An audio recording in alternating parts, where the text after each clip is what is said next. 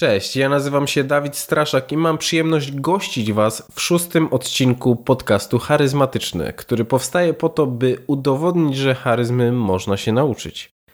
Dziś moim gościem jest Monika Hutnik, z którą będę rozmawiał na bardzo rzadko poruszany temat, ale niezwykle ważny odporność i siła psychiczna lidera. Z tego odcinka dowiecie się, czym jest wspomniana siła i odporność psychiczna, jaki jest jej optymalny poziom, jakie są jej komponenty i co najważniejsze, jak nad nią pracować. Mój gość podaje całą masę przykładów z biznesowego świata i mnóstwo ćwiczeń do pracy własnej. Monika na co dzień ma kilka ról. Jest założycielem i dyrektorem zarządzającym firmy ETA Global Leadership Consulting, doświadczonym konsultantem, trenerem biznesu, facylitatorem i coachem oraz gościnnym wykładowcą na studiach podyplomowych Uniwersytetu Ekonomicznego we Wrocławiu. Monika ma bardzo ciepły i zaraźliwy śmiech, który na pewno umili Wam słuchanie. Ale bez niepotrzebnych wstępów zapraszam do wysłuchania tego, czym Monika się ze mną podzieliła. Miłego podcastu.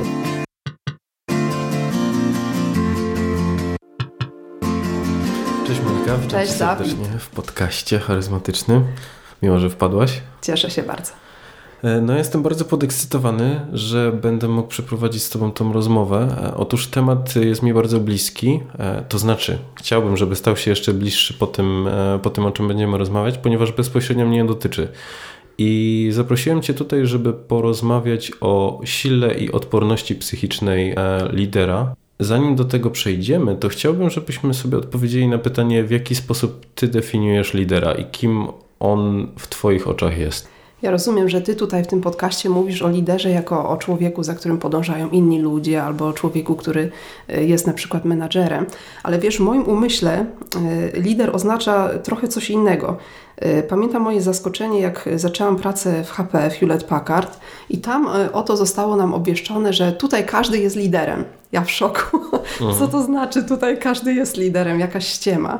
Ale później zaczęłam się nad tym zastanawiać i ja w sumie tak rozumiem e, to pojęcie lider. Dla mnie lider to jest ktoś, kto potrafi być świetny w czymś. E, wiesz, i to może być świetny na przykład w przewodzeniu ludziom, ale to też może być świetny jako ekspert w danej dziedzinie, albo może być świetny, jeżeli chodzi o jakieś szybkie reagowanie na zmiany na przykład. Czyli mm, tak jakby rozumiem to pojęcie może bardziej wycinkowo i w tym sensie każdy z nas Y, jest liderem, a co najmniej może, może nim być. Mhm. Natomiast na potrzeby dzisiejszego podcastu y, powiem Ci, że y, ja z kolei pracuję z liderami i to najczęściej oznacza osoby, które zarządzają innymi osobami albo się do takiej roli szykują, albo zarządzają organizacjami, czyli to jest już taki jeszcze level up. Mhm. I pod tym kątem będziemy sobie rozmawiać o tej sile i odporności psychicznej. Chociaż tak naprawdę to jest taki temat, który dotyczy każdego, więc w tym sensie ta szeroka definicja też się może przydać. Okej, okay, dobra. Czyli z jednej strony mamy liderów, który, którzy są ekspertami w swojej dziedzinie i jest to tak naprawdę każdy z nas, a z drugiej strony są ludzie, którzy są odpowiedzialni za, za zarządzanie innymi albo całymi organizacjami.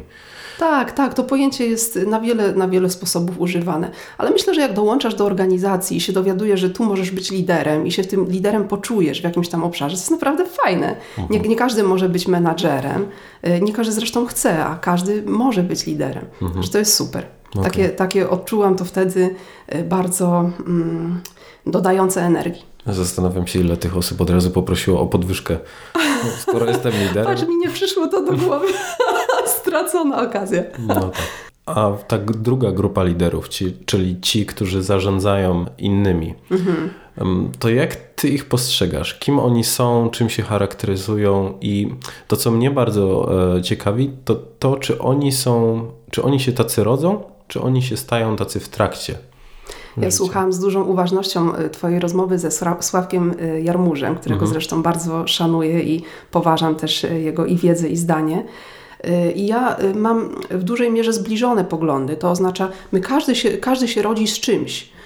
Ale widzisz, ja prawie całe swoje życie zawodowe spędziłam na rozwoju liderów, więc mhm. gdybym zakładała, że jedni się już tacy urodzili, że się do tego nadają i my ich tylko szlifujemy, no to jest taka wtedy szlifowanie diamentów. Oczywiście można w ten sposób myśleć, ale ja myślę inaczej. Ja myślę, że jeśli tylko człowiek wystarczająco chce, Y, to może y, przełamać swoje różne bariery, y, nauczyć się po prostu konkretnych rzeczy. Wiele razy to są bardzo proste rzeczy, coś takiego jak delegowanie, albo takie rzeczy, które się dzieją w głowie u nas, kiedy, kiedy stajemy się liderem zespołu, na przykład co to znaczy dobrze wykonane zadanie i czy dobrze wykonane zadanie to jest zrobione tylko przeze mnie, mhm. jako gwaranta jakości, czy, czy być może co mogę sobie myśleć w głowie, żeby pozwolić innym wykonywać to zadanie, żeby komuś w ogóle je dać, czyli to się nazywa wtedy ta to delegowanie, ale delegowanie to jest nie tylko umiejętność przekazania komuś zadania, ale też to, co za tym stoi e, w Twoim własnym umyśle. A tego wszystkiego można się uczyć. Czyli tak jak Sławek Jarmusz też powiedział, e, każdy z nas rodzi się z jakimś kapitałem wyjściowym, mhm. ale w zależności od naszych motywacji, niektórym chce się go pomnażać i wtedy z tymi osobami można pracować i to są pewnie uczestnicy moich kursów i programów rozwojowych, a są tacy osoby, są takie osoby, które albo nie widzą dla siebie w tym kierunku y, czegoś ciekawego, co też jest bardzo, bardzo w porządku, albo im się nie chce, no jak się komuś nie chce, no to już koniec w tym mhm. sensie. E, także odpowiedź w skrócie, uważam, że liderami się stajemy, a to, co wnosimy y, ze sobą, jakby to, to co wnosimy genetycznie, czy to, to, z czym się rodzimy, może nam y, czasami trochę bardziej pomagać albo przeszkadzać. I to, o, o czym dzisiaj będziemy mówić, czyli ta siła i odporność psychiczna, ona też jest częściowo takim elementem, z którym my rodzimy się. On się, on się w jakiś sposób, mamy go na jakiejś pozycji wyjściowej, ale mhm. później to, czy go rozwijamy, czy on tak sobie trwa w jakimś tam stanie niedopieszczonym, to już, to już zależy od nas. Mhm. A czy coś poza tą siłą i odpornością psychiczną e, mogłobyś wskazać jako taki predyktor do bycia liderem? Albo może w drugą stronę, czy jest cokolwiek, co mówi, nie powinieneś być liderem? Ojejku, y, nie powinieneś być liderem.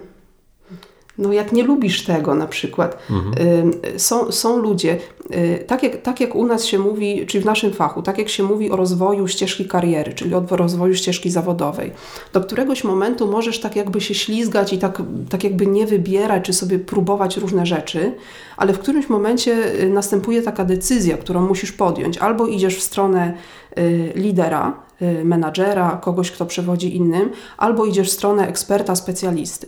I mhm. teraz, mhm. jeżeli przede wszystkim lubisz na przykład skupienie, dobrą robotę, wykonywanie na przykład tworzenie, tworzenie jakichś rozwiązań w sensie oprogramowania albo y, tworzenie y, no, czegokolwiek, y, co jest jakby wytworem, y, to będziesz się lepiej czuł w roli specjalisty, a całe to zarządzanie ludźmi dla wielu osób to jest po prostu za dużo hałasu o nic. Mhm.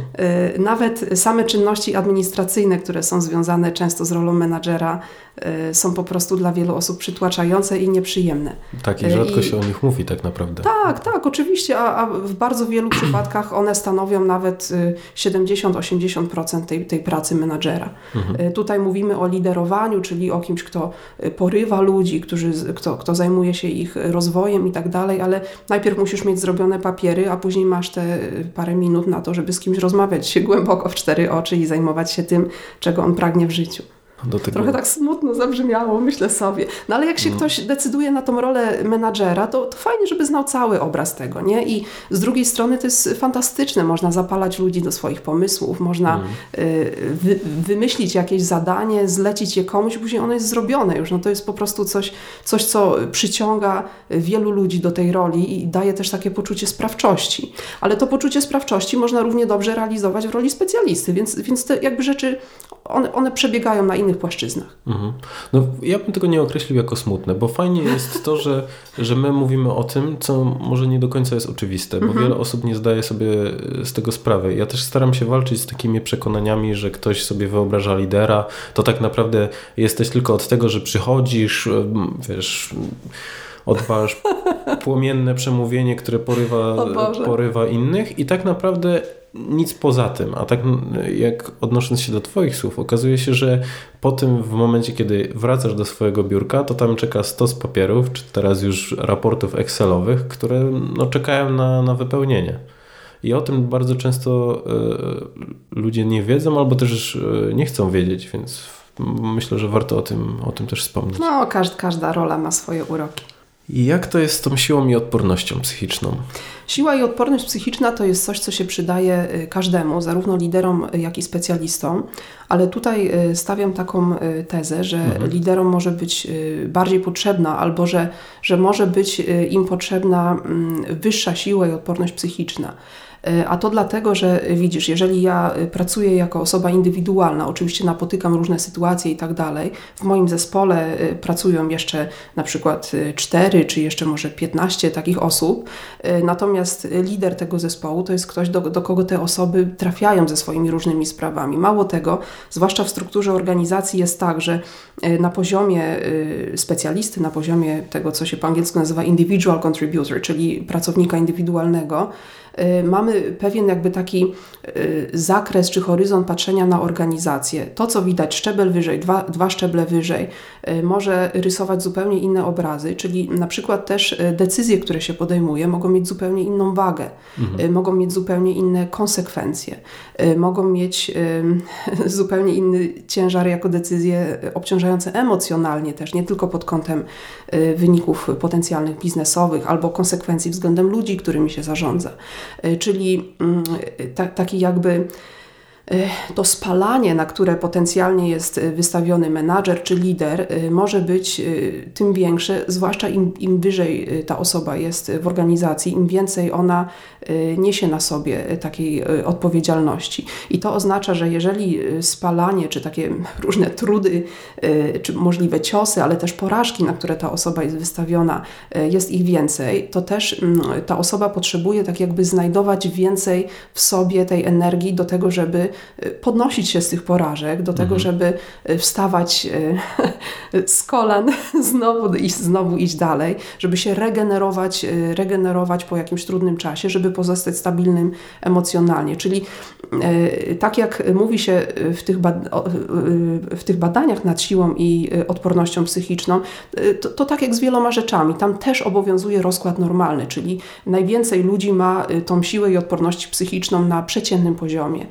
Jakaś część populacji mają bardzo niską, jakaś część populacji mają bardzo wysoką, ale jeżeli byśmy badali populację menadżerów, to tamta oczekiwana y, siła i odporność psychiczna jest, y, jest wyżej. Drugą mhm. taką grupą jeszcze, y, szczerze mówiąc, są sprzedawcy, czyli osoby, które też muszą przyjąć wiele porażek, żeby jeden raz na dziesięć, jeden raz na ileś mieć, mieć ten sukces. Czyli paradoksalnie liderom i sprzedawcom y, niedaleko do siebie, przynajmniej w kontekście siły i odporności psychicznej. Czyli y, to oznacza, że jeżeli y, u menadżera ja widzę przeciętny poziom siły i odporności psychicznej, to stawiam taką, takie mam przypuszczenie już, że może być mu trudno w niektórych sytuacjach. Bardziej mhm. trudno niż komuś, kto pracuje jako specjalista i ma podobny poziom siły i odporności psychicznej. No ale dobra wiadomość jest taka, że te rzeczy takie jak siła i odporność psychiczna są dość dobrze zbadane i na przykład przykład, jeżeli sobie określamy, no komuś tak jakby prze, przeciętny ma ten poziom, to możemy zbadać, jakie to ma komponenty i y, określając to, co dokładnie działa, co nie działa, jakie rzeczy są, mają wyższy wynik, jakie niższy, możemy pracować nad wybranymi komponentami tej siły i odporności psychicznej, mhm. po to, żeby łącznie podnosić ten, ten poziom do góry. To jest w ogóle jak taki mięsień, który można sobie y, testować. No tak, no ale w związku z tym, że na samym początku powiedzieliśmy o tym, że jest jeszcze mocno administracyjna kwestia, w, e, jeszcze odnosząc się do samego początku, mhm. jest dużo administracji w pracy lidera, a z drugiej strony powiedziałeś o tym, że praca lidera to też to nie są sukcesy, ale to jest bardzo dużo porażek. E, I o tym też e, bardzo rzadko się mówi. I to narażenie na to, że coś nie wychodzi według tego, jak sobie założyliśmy, kreuje jakby takie predyspozycje nasze do tego, żeby, żeby pracować nad tą siłą i odpornością. E, no dobra, więc no teraz Jesteś w stanie powiedzieć, zdradzić ten sekret, w jaki sposób to robić, jak, jak nad tym pracować? Najpierw co to jest, żebyśmy wiedzieli o, na czym dobra. pracować. To, to po pierwsze. Czyli tak jak mówi definicja, y, siła i odporność psychiczna to jest zdolność do uzyskania do utrzymania wysokiej formy i osiągnięć w obliczu wyzwań pomimo trudności i presji. Mhm. Czyli to oznacza, że nawet jeżeli się zdarza trudny czas, nawet jeżeli coś się dzieje, to, to ja potrafię jakoś tam iść do przodu pomimo tych trudności. Y, kiedy byłam na kursie y, licencyjnym z narzędzia diagnozującego tą siłę i odporność psychiczną, to mieliśmy to zaprezentowane tak jako taka bańka. Co to za narzędzie? Y, a to narzędzie się nazywa MTQ48. Aha, okej, okay, dobra. w taki dobra. sposób, ale można po nie sięgać i można też, jeżeli kogoś interesuje, można y, specjalizować się czy licencjonować w tym, żeby tym narzędziem pracować. Czyli MTQ48 i mhm. y, po, można tego poszukać sobie, gdzie, gdzie są organizowane kursy. Właśnie chciałem dać możliwość komuś, żeby zbadał, jak to u siebie jest, znaczy u, u danej osoby jest w tym momencie, ale domyślam się, że to nie jest takie proste, że to nie jest test internetowy. Nie, to nie jest który... autodiagnoza, czyli mhm. to to są e, licencjonowane testy, które oczywiście zostały opracowane przez jakichś badaczy i e, one pokazują, które komponenty siły i odporności psychicznej są u nas wyższe, które są niższe.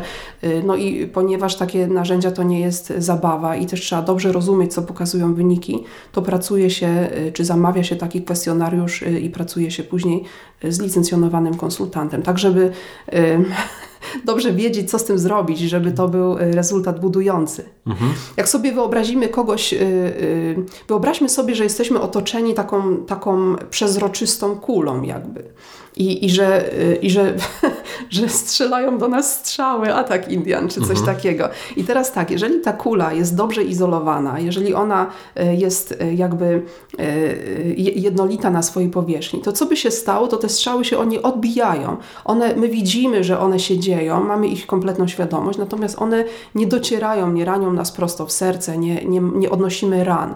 I możemy sobie tak wyobrazić osoby o wysokiej sile i odporności psychicznej. Osoby, które mają niską siłę i odporność psychiczną, też mają wokół siebie taki balon, tylko że ten balon ma takie dziury mhm. i y, niektóre strzały odbiją się tam, gdzie jest przestrzeń tego balonu utrzymana, a niektóre strzały przedrą się przez tą dziurę i, y, i trafią. I wtedy, y, I wtedy te rzeczy, które się dzieją, czyli patrzcie, niby obiektywnie na zewnątrz dzieje się coś coś takiego samego, mhm. tylko że jedną osobę to trafi i, i rozłoży, a drugą osobę y, po prostu ona to widzi, ale mimo to idzie dalej do przodu. Tak sobie można metaforycznie tą siłę i odporność wyobrazić. Bardzo mi się to podoba. No, coś takiego, atak Indian. To, to... A można sobie wyobrazić padający grat, jeśli mhm. wolisz. Nie, to, Indianie zostają. Okay. Indianie muszą być. Właśnie to wymyśliłam na poczekaniu, to nie zostaną.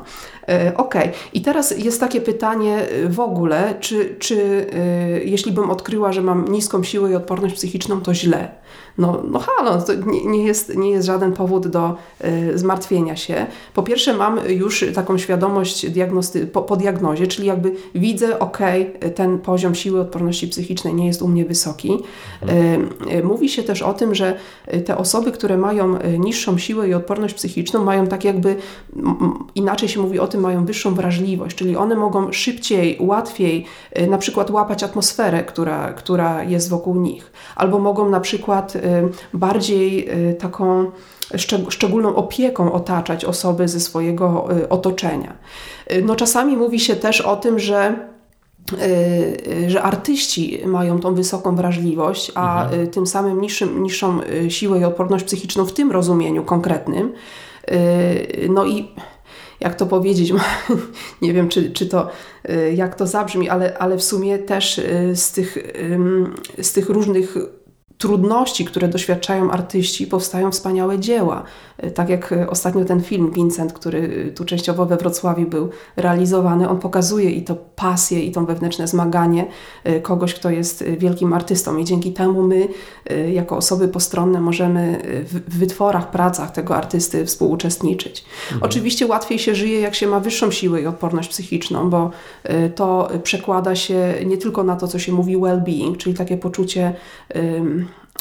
poczucie zadowolenia z życia, takiego, takiego y, dobrostanu w życiu, mhm. Y, ale też i między innymi dlatego jest y, tym, tym bardzo zainteresowany biznes, na wyższa siła i odporność psychiczna tłumaczy nawet 25% wyników w tym, co się nazywa performance, czyli uzyskiwaniu wyników przez, przez daną osobę.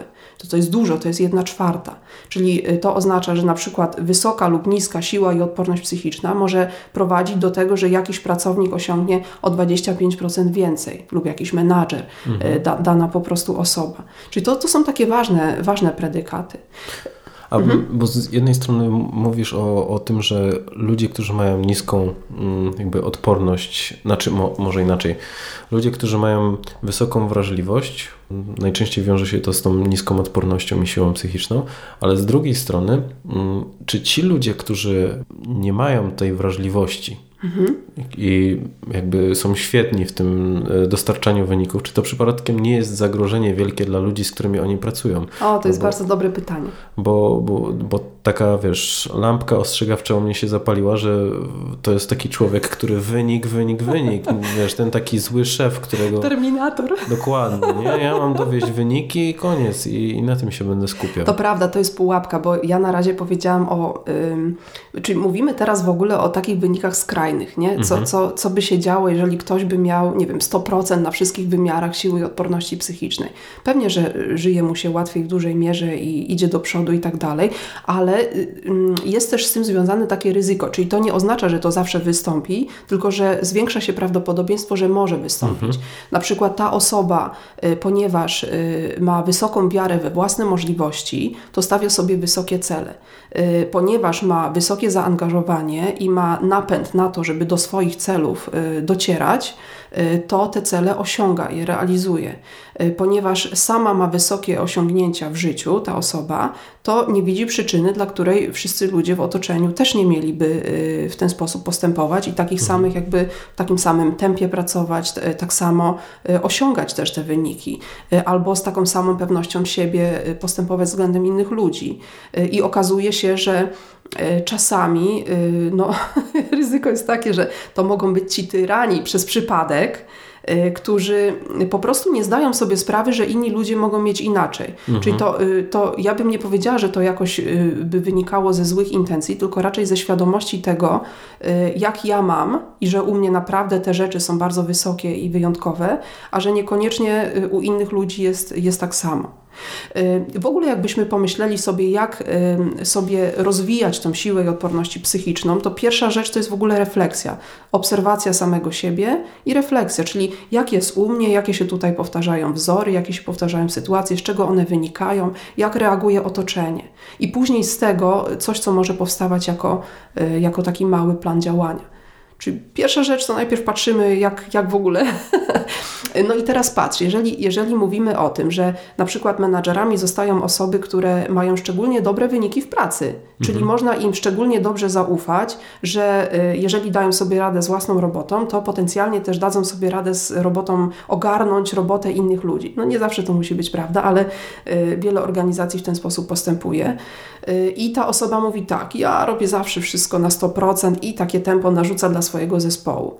No, okazuje się, że w tym momencie y, zapomniała ta osoba o tym, że mamy do czynienia z rozkładem normalnym y, i, i tak jakby swoje, na przykład, nie wiem, ten dziewiąty sten, czyli, czyli taki już bardzo wysoki wynik, chce przełożyć na cały zespół. Jeżeli tej osobie zabraknie wrażliwości, a na początek takiej samorefleksji, że okej, okay, na tle innych osób te, te rzeczy, w tych rzeczach ja naprawdę celuję, to wtedy może taki swój zespół niechcący zajechać. Mhm. Y, czyli bardzo dużo jest y, takich rzeczy jak, jak świadomość lidera. Czasami y, na programy coachingowe też są kierowani do mnie liderzy, którzy naprawdę w tych ludziach nie ma ani krzyny złej intencji. Oni są totalnie całym sercem oddani i swojej firmie i co bardzo ważne swojemu zespołowi też ale ludzie na przykład odchodzą od nich, mają dużą rotację, nie, nie chcą z nimi pracować. Dlaczego? Bo, bo ci liderzy nigdy nie zadali sobie pytania, a jak to jest u innych ludzi i, i co jest na przykład, wiesz, dla nich ważne, czyli swój schemat przełożyli do, do innych, czyli a w tym też ten schemat siły i odporności siebie, psychicznej. Tak, tak, tak, mhm. tak.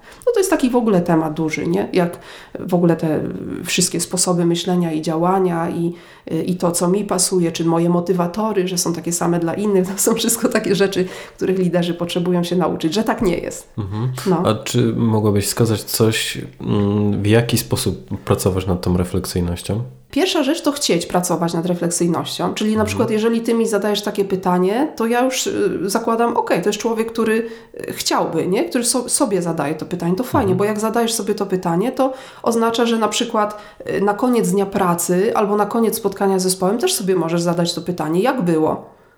Y, i po prostu y, napisać, nawet sobie napisać, czy sobie pomyśleć wedle jakichś kryteriów, y, dobrze, to co zrobiłem dobrze, co poszło tak sobie, co mógłbym zmienić, a jeszcze lepiej, jeżeli ta refleksyjność, bo tutaj mówimy o tym, że, że to, to jest taki jakby punkt widzenia jednej osoby, tylko zawężony, więc jeżeli dostaniemy informację skądś, a przecież bardzo dużo liderów są bardzo łebscy ludzie i mogą sobie zebrać feedback z otoczenia, na przykład mhm. zapytają jakiegoś innego członka zespołu, to jak było, I co tu działało, co tu nie działało, co można zrobić inaczej, co, co się podobało, gdzie ludzie byli zaangażowani, a gdzie byli odłączeni, co dla ludzi było łatwe, co było trudne. Po prostu zebrać sobie kilka pytań, przygotować i pod tym kątem spytać kogoś.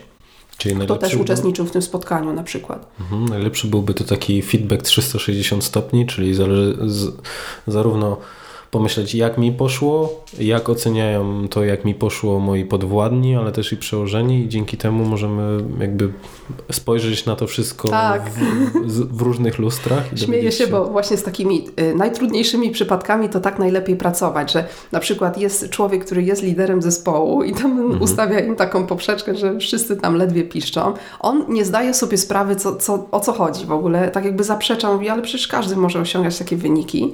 Zapominając o tym, że z jakiejś przyczyny to on został liderem, a nie ci wszyscy inni ludzie.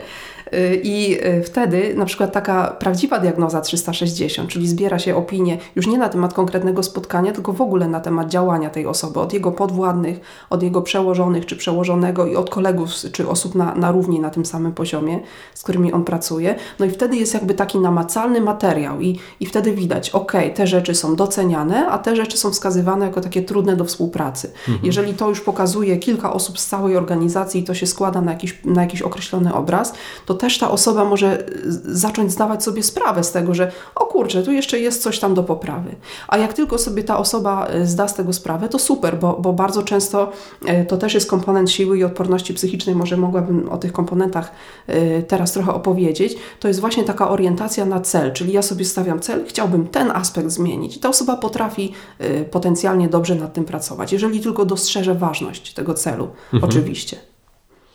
Dobra, chcesz wymienić wszystkie komponenty? Tak, bardzo pragnę, no żeby, żeby, żebyśmy mieli też taką jasność. Dobra. E, e, ten model siły i odporności psychicznej, mhm. z którym ja pracuję i, i który znam, składa się z takich czterech komponentów. Jakbyśmy sobie pomyśleli, że cała siła i odporność psychiczna to jest takie kółko, to jakbyśmy to kółko podzielili na cztery kawałki, jak pizzę, na cztery osoby tylko, mhm. to, by, to by były takie cztery obszary. I jeden to jest e, poczucie wpływu, drugi to jest pewność siebie, trzeci to jest zaangażowanie, w tym sensie commitment, jak to jest po angielsku, nie engagement, a to jeszcze wyjaśnię za chwilkę. No i wreszcie czwarte wyzwanie, czyli to są, to są jakby takie cztery komponenty. I teraz jakbyśmy zajrzeli troszeczkę tak, co każdy z nich w sobie zawiera, co mhm. każdy z nich kryje. Bo jakbyśmy chcieli y, rozmawiać o tym, jak rozwijać tą siłę i odporność psychiczną, to fajnie wiedzieć, co to jest w ogóle, nie? Mhm. Bo zobacz, jak, jak dobrze intuicyjnie rozumiemy, nie? Co to jest ta siła i odporność psychiczna. Tak jakby każdy w zasadzie to czuje, rozumie, o co chodzi, nie? A teraz, a co konkretnie? No w każdej, y, w każdej diagnozie, czyli jakby każda zmiana zaczyna się od dobrej diagnozy, a dobra diagnoza, no fajnie, jeżeli jest taka konkretna, nie? namacalna. Mhm. I, teraz, I teraz na przykład takie, y, takie narzędzie czy taki model nam na to pozwala. Y, poczucie wpływu, zaczynamy od tego, to jest y, poczucie wpływu na własne życie, bardzo, bardzo duży komponent i y, zarządzanie własnymi emocjami. Można sobie powiedzieć tak, osoby, które mają niskie, niskie to poczucie wpływu, na przykład czują, że rzeczy się dzieją, tak jakby rzeka taka ciągnie ich, a oni nie mają na nic wpływu, nie? Jeżeli czują, że nie mają wpływu, no to też nie podejmują inicjatywy, no bo po co, skoro i tak to nic nie przyniesie, nie? Więc na przykład mogą czuć się poobijani przez życie, albo na przykład trakt, czuć się traktowani niesprawiedliwie przez życie, bo, bo coś im życie zrobiło, a oni nie mieli na to wpływu. Nie? I jeżeli to jest taki komponent stały, to to się dzieje cały czas. Oczywiście y, wychodzenie z jakąś inicjatywą do przodu, no po co, skoro, skoro nie ma wpływu. Tak samo takie zarządzanie y, własnymi emocjami, jeżeli to jest na niskim poziomie, y, to, to te osoby będą szczególnie przejmować się też tym wszystkim. Czyli nie dość, że, że czują na przykład, że, że mają niski wpływ na, na to, co się dzieje w ich życiu, to jeszcze kurczę, płacz i łzy, może obwinianie się, to już mogą być różne rzeczy, nie? Czyli wszystko człowieka szarpie wewnętrznie. Jeżeli to jest niskie poczucie wpływu. No oczywiście wysokie poczucie wpływu oznacza, ja mam wpływ na to, co się dzieje. Czyli jeżeli ja mam wpływ, to będę chciała podejmować inicjatywę, będę chciała y, jakby wkładać w trud, w coś, żeby, będę na przykład chciała wytrwale coś robić, żeby, mhm. żeby coś się mogło dziać. Y, jeżeli y, potrafię zarządzać własnymi emocjami, to będę na przykład potrafiła przezwyciężyć to, że jest mi przykro albo że czuję się rozgoryczona i będę, będę mogła myśleć, dobrze, w tym momencie czuję się rozgoryczona, a za chwilę, jak zrobię następny krok, to, to poczuję się lepiej na przykład. To, to, bo to nie, oznacza zaprzeczanie swoim stanom emocjonalnym, czy jakieś takie, e, nie wiem, wypieranie ich. To nie jest zarządzanie emocjami. Zarządzanie emocjami to jest rozpoznawanie swoich e, emocji, szanowanie ich i jednocześnie funkcjonowanie po prostu w taki sposób, jak, jak, jak człowiek chce. Czyli to jest ten pierwszy komponent, nie? Poczucie wpływu, to jest to. Drugi komponent, to zrobię trochę inną kolejność, to będzie to zaangażowanie. Kiedyś ktoś mnie pytał, mówi tak, ale mój syn co on tam grał? Chyba w kosza. Mój syn gra w kosza i, i on jest taki zaangażowany i y, cały takie pierwsze pół treningu y, leci, leci do przodu, tą piłkę tam praktykuje, a później już tak spada i, i, już, już, już do końca treningu nie może dotrwać. No ja mówię tak, bo on ma engagement, ale nie commitment, czyli on wkłada serce, jakby on, y, on ekscytuje się tym, co robi, ale commitment to jest coś takiego jak to dowożenie, czyli do, docieranie do pewnego celu. Y, za, y, zaangażowanie składa się z jednej strony y, z takiej orientacji na, na osiąganie celów, z orientacji na ukończenie zadania. No i oczywiście, jeżeli ktoś ma, ma niski tutaj wynik na, na tym wymiarze, no to można powiedzieć, mm, on unika, zwłaszcza na przykład jak ma wiele zadań naraz, ojej, on już za które się zabrać, to może jakieś tam przypadkowe sobie bierze, albo czy to najłatwiejsze, czy to ostatnie, co tam, co co tam mu wpadło, y, nie będzie chciał tyle wytrwałości włożyć, żeby, żeby dotrwać, no bo będzie się też rozpraszał łatwiej mhm. po prostu, nie? W tym, w, tym, y, w tym, co robi. Jeżeli ktoś ma ten commitment wysoki, no to co by się nie działo, to będzie szedł do przodu, żeby tam dobrnąć do końca. Oczywiście to ma też y, taki negatywny aspekt, ja myślę, że znam to bardzo dobrze z własnej skóry. To znaczy, po, po prostu ta, ta, to pragnienie dojścia tam, gdzie, gdzie kroczysz, jest tak duże, że, że można za, za wiele rzeczy wziąć na własne, na własne barki. Mhm. Po prostu można za, za duże sobie obciążenie zrobić albo osiągać cele za, za wszelką cenę. No to też nie o to chodzi. Nawet za cenę na przykład własnego zdrowia, czy za cenę kosztów jakichś takich społecznych, na przykład mniej czasu się spędza z innymi osobami, czy, czy coś takiego. Dla liderów to, to też jest bardzo, bardzo niebezpieczne, jeżeli, jeżeli y, oni zostaną zaślepieni celami, a zapomną o tym na przykład z kim te cele realizują. No to jest jedna z takich podstawowych rzeczy. Czyli uważajmy, ja od razu Ci pokazuję tutaj, że nie ma takiego złotego, złotej, dobrej odpowiedzi, y, zawsze najwyższy wynik to jest super. Nie, bo, mhm. bo jeżeli, jeżeli ten najwyższy wynik on jest jakby skonsumowany w taki sposób zaślepiający, no to nie jest dobre. Y, to, do tego potrzeba jeszcze trochę inteligencji emocjonalnej, do tego potrzeba właśnie trochę tej samoświadomości, żeby to dobrze działało. Nie? I teraz lecę trzeci komponent, czyli wyzwanie. Jak reagujemy na wyzwania? Z jednej strony to jest y, coś takiego jak y, to, co się mówi stretching yourself niektórzy mówią, nie cierpię tego, tego terminu, czyli wychodzenie poza własne możliwości. Ale to znowu nie musi być robienie nie wiadomo czego, to oznacza po prostu spróbowanie czegoś nowego, czego do tej pory nie robiłem. Mhm. Albo na przykład y, boję się wystąpić przed grupą, i poprowadzić na przykład godzinną prezentację, to, to spróbuję na 5 minut. Nie? To, to nie musi być od razu jakiś skok na głęboką wodę. To oznacza po prostu próbowanie nowych rzeczy, których do tej pory nie robiłem i wydaje mi się trudne. Czyli to jest właśnie tak jak rozciąganie takich mięśni, które do tej pory y, nie pozwalały na przykład na pełen wyprost czy, mhm. czy coś takiego.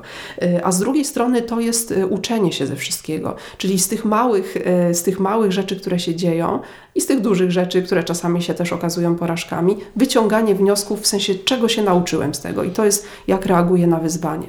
No jeżeli y, osoba y, ma niski wynik na tym wymiarze, no to znowu każde wyzwanie jest porażką, łzy. Y, to, to jest ciężkie, rozwala człowieka, czasami na, na tygodnie, nawet na, na miesiące. Trudno się podnieść po jakimś takim, co się jest odbierane jako porażka, cios. Y, patrz, że tutaj dużo się dzieje na takim y, polu mentalnym. To, to nie jest tak, że obiektywnie ta sytuacja wygląda w jakiś sposób. Tu bardzo dużo zależy od tego, jak człowiek to procesuje wewnątrz. Czyli jak ja interpretuję tą sytuację. Jeżeli ja tą sytuację interpretuję, okej, okay, ale nie udało się naprawdę. I, I dobra, i co teraz? No to jak mogłabym to zrobić następnym razem? Jeżeli to jest moja następna myśl, to znaczy, że to zabiera mnie w stronę wysokiej siły i odporności psychicznej. Ale jeżeli powiem, yy, o kurczę, nie udało się, jestem beznadziejna. To nie dla mnie. No to albo to nie dla mnie, to, to zabiera mnie w stronę niskiej siły i odporności psychicznej. No to dokładnie tak samo, jak powiedziałeś na początku, że e, to zależy całkowicie od osoby, bo są takie, które w pełni ludzie stają przed tymi samymi wyzwaniami, a jedna osoba mówi: OK, nie udało się, idziemy dalej, wyciągam wnioski i pracuję nad tym, żeby mm -hmm, następnym razem mhm. było lepiej, a druga się załamuje i mówi: Nigdy więcej tego już nie zrobię. No i teraz, jakbyśmy mieli rozmawiać o tym, czy to jest dziedziczne, czy to jest coś, nad czym my mamy kontrolę, no ja twierdzę, że my mamy nad tym kontrolę, ale wiesz, być może mój wynik na poczucie wpływu mm -hmm. zaburza.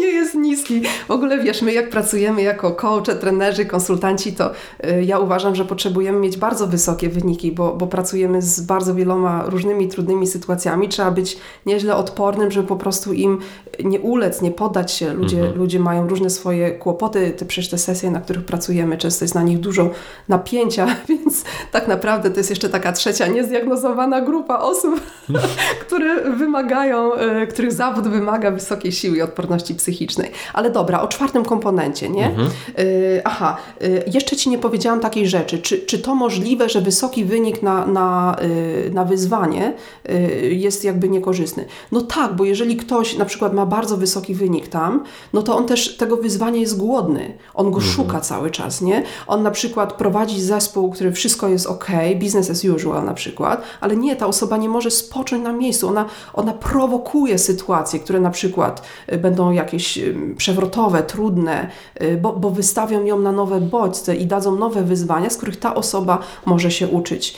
Y, ale czasami tych wyzwań jest za dużo, żeby ta osoba mogła je przyjąć naraz. Albo wyzwania się okażą, okażą zbyt wielkie, y, że, żeby, żeby można było je tak łatwo przezwyciężyć. Albo się okaże, że zespół, który ze mną idzie, y, nie jest tak gotowy na wyzwania jak ja, no i ludzie po prostu odpadną. No, no, mhm. i, no i to jest szkoda. Czasami to też jest takie grzebanie patykiem w mrowisku, że, że jakby jest ok, no ale tak trochę mi się nudzi, chciałbym jakieś wyzwanie, już, no to, to zobaczmy, co tu tam można jakoś tam inaczej, czy, czy tak, także ten wysoki wynik na wyzwanie, on daje trochę takie śrubę, mhm. jak to się mówi, y, czasami, czasami nadmierną, nie? To, to, to też ten, jest takie coś. Ten rodzaj szefa, który mówi, no przychodzę do roboty, wszystko jest ok, robimy wyniki, a on w pewnym momencie mówi, no to jeszcze musimy podskoczyć jeszcze wyżej na takiej zasadzie? Szef, który ma takie.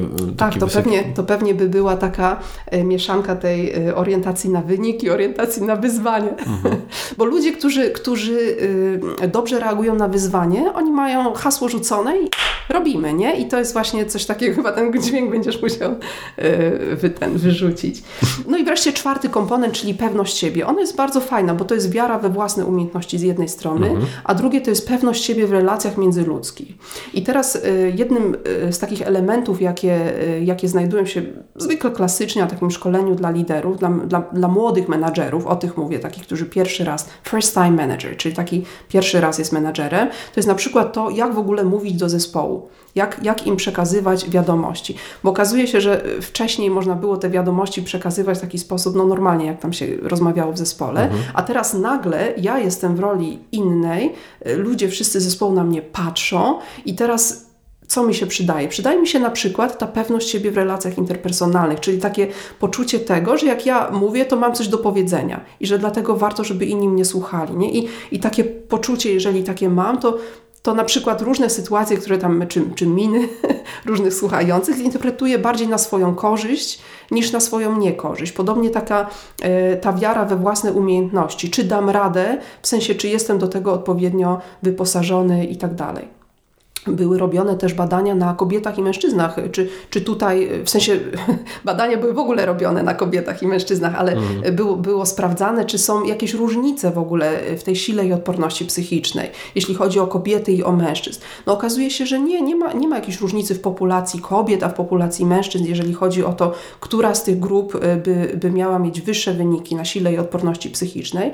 Natomiast wewnątrz tego wymiaru jest takie, takie właśnie fajne różnicowanie, że yy, yy, więcej, trochę więcej, nie znacznie, ale trochę więcej mężczyzn ma wyższą wiarę we własne umiejętności, czyli oni sobie mówią, ja, ja dam radę, mhm. a, a więcej kobiet ma, ma pewność siebie w relacjach interpersonalnych, czyli kurczę, ja to daję sobie radę z ludźmi, nie? I, I to powoduje, że i tak ich wynik na tym, na tym wymiarze pewność siebie jest y, łącznie wyrównany. Ale już sama znajomość tych czterech wymiarów pokazuje, że jeżeli ktoś y, na przykład na skali od 1 do 10 ma wynik na przykład 6, o, to bardzo fajnie, znaczy zupełnie normalny, y, mhm. dokładnie wewnątrz skali, a nawet, a nawet troszeczkę wyżej, to już jest taki bardzo fajny wynik, to teraz nadal nie wiemy, w czym ta osoba jakby celuje, co jest tej osoby taką można powiedzieć, mocną stroną albo wykształconą stroną, czymś, co zawsze jej będzie pomagać iść do przodu, a, a co ma takie słabe, co im może przeszkadzać. Mało tego, y, tą siłę i odporność psychiczną można mierzyć nie tylko dla poszczególnych osób, i na przykład jest to bardzo fajne narzędzie do przeciwdziałania y, wypaleniu zawodowemu, co, co też sobie możemy za chwilkę powiedzieć, ale możemy też badać całe zespoły. I pracowałam też w takich projektach, gdzie na przykład ogólny wynik zespołu, jakichś tam liderów, menadżerów, na przykład jest na siódemkę, ale organizacja próbuje czy patrz, jeśli chodzi o przeciętny wynik, to całkiem nieźle, nie? Bo od 1 do 10 oni są na siódemkę. Ale jeśli chodzi o wynik wśród menadżerów, no to już tak sobie, nie? Bo oni powinni być gdzieś na siódemce, między siódemką a dziewiątką, a ta siódemka to jest tak z dolnych zakresów, nie? Jakbyśmy tak sobie mieli popatrzeć. To już troszkę inaczej patrzymy na taką grupę. Jesteśmy Więcej od niej wymagamy, nie? jeżeli chodzi o tą siłę i odporność psychiczną. I okazuje się, że organizacja zwraca się do nas i mówi tak, próbujemy wprowadzać zmiany, no ale te zmiany nie dzieją się. I o co chodzi? I po takiej diagnozie, y, gdzie, gdzie widzimy wynik członków tego zespołu, on jest pokazywany w taki sposób zanonimizowany, czyli nie widać jakby u kogo konkretnie są jakie wyniki, ale widać jaka jest tendencja w grupie. I okazuje się, że na przykład y, y, orientacje na zaangażowanie albo poczucie wpływu mają bardzo wysokie, ale na przykład na wyzwanie reagują na czwórkę. Mhm. No to, to, to, to na pewno nie będą chętni na tą zmianę. Y, która ma nastąpić. I teraz jest pytanie, jak, jak to zmienić? I, jak to zmienić i dla osoby pojedynczej, i dla całego zespołu? No dobra wiadomość jest taka, że tą siłę i odporność można budować. I to jest tak jak, jak chodzenie do siłowni, y, to, to tak samo można budować tą siłę i odporność psychiczną. Bo ona w ogóle się zużywa, tak samo jak na przykład możemy sobie wyobrazić, nasze ciało też, jak nie ćwiczymy go, no to ono takie staje się takie zgęziałe i takie pozbawione energii i później nam już jest trudno dobiec do tramwaju, czy, czy, y, czy po prostu kawałek przejść szybkim krokiem, od razu dostajemy zadyszki. Mhm. Tak samo jest z tą siłą i odpornością psychiczną. Czyli, y, czyli y, na przykład, jeżeli y, pracujemy w organizacji, w której cały czas się, są jakieś zmiany, no to może być tak, że za którąś zmianą już po prostu ten wolumen zmian jest dla nas tak duży, że już spada nam ta siła i odporność psychiczna. Albo na przykład może być tak, że cały czas mamy podnoszoną poprzeczkę na przykład ciągle dalej, dalej, dalej. Czy nie jest to taka organizacja w turbulentnym momencie, przedłużającym się cały czas trwający, tylko jest, y, tylko jest to tak jakby ciągłe pod, pod tak jakby siekanie takim pejczykiem. Mhm. Dalej, dalej. Nie? I w, I w którymś momencie do któregoś momentu mamy power, idziemy do przodu, a w którymś momencie ten power nam się kończy, tak jakby, y, i to jest następny jeszcze czynnik, y, zapominamy o regeneracji, nie? czyli siłę i odporność psychiczną też trzeba dbać, regenerować się, na przykład odpoczynek, wystarczająca liczba, liczba godzin przespanych. Nie śpimy, no to skąd mamy brać energię po to, żeby, żeby być silnym i odpornym psychicznie? Mental toughness to jest ta siła mentalna, ale jeśli jesteśmy zmęczeni fizycznie, to, to ona się szybko wyczerpuje, jest jak pusty akumulator. Y, następny czynnik, który może wpływać na to, że nam ta siła i odporność psychiczna spada, y, no to są też takie trudne sytuacje w życiu po prostu. Na przykład ktoś jest zwolniony, y, albo ktoś, nie wiem, może ma jakąś rozmowę dyscyplinującą, czy trudną sytuację w życiu. No z takich rzeczy to się trzeba pozbierać. Niektóre, niektóre ma, mamy, tą, mamy tą kulkę wokół nas i niby, niby żadna strzała nie trafiła, ale jedna strzała była strzałą specjalnego kalibru. No jednak nas, nas uderzyło coś. Także może takie coś też wpływać na obniżenie siły i odporności psychicznej.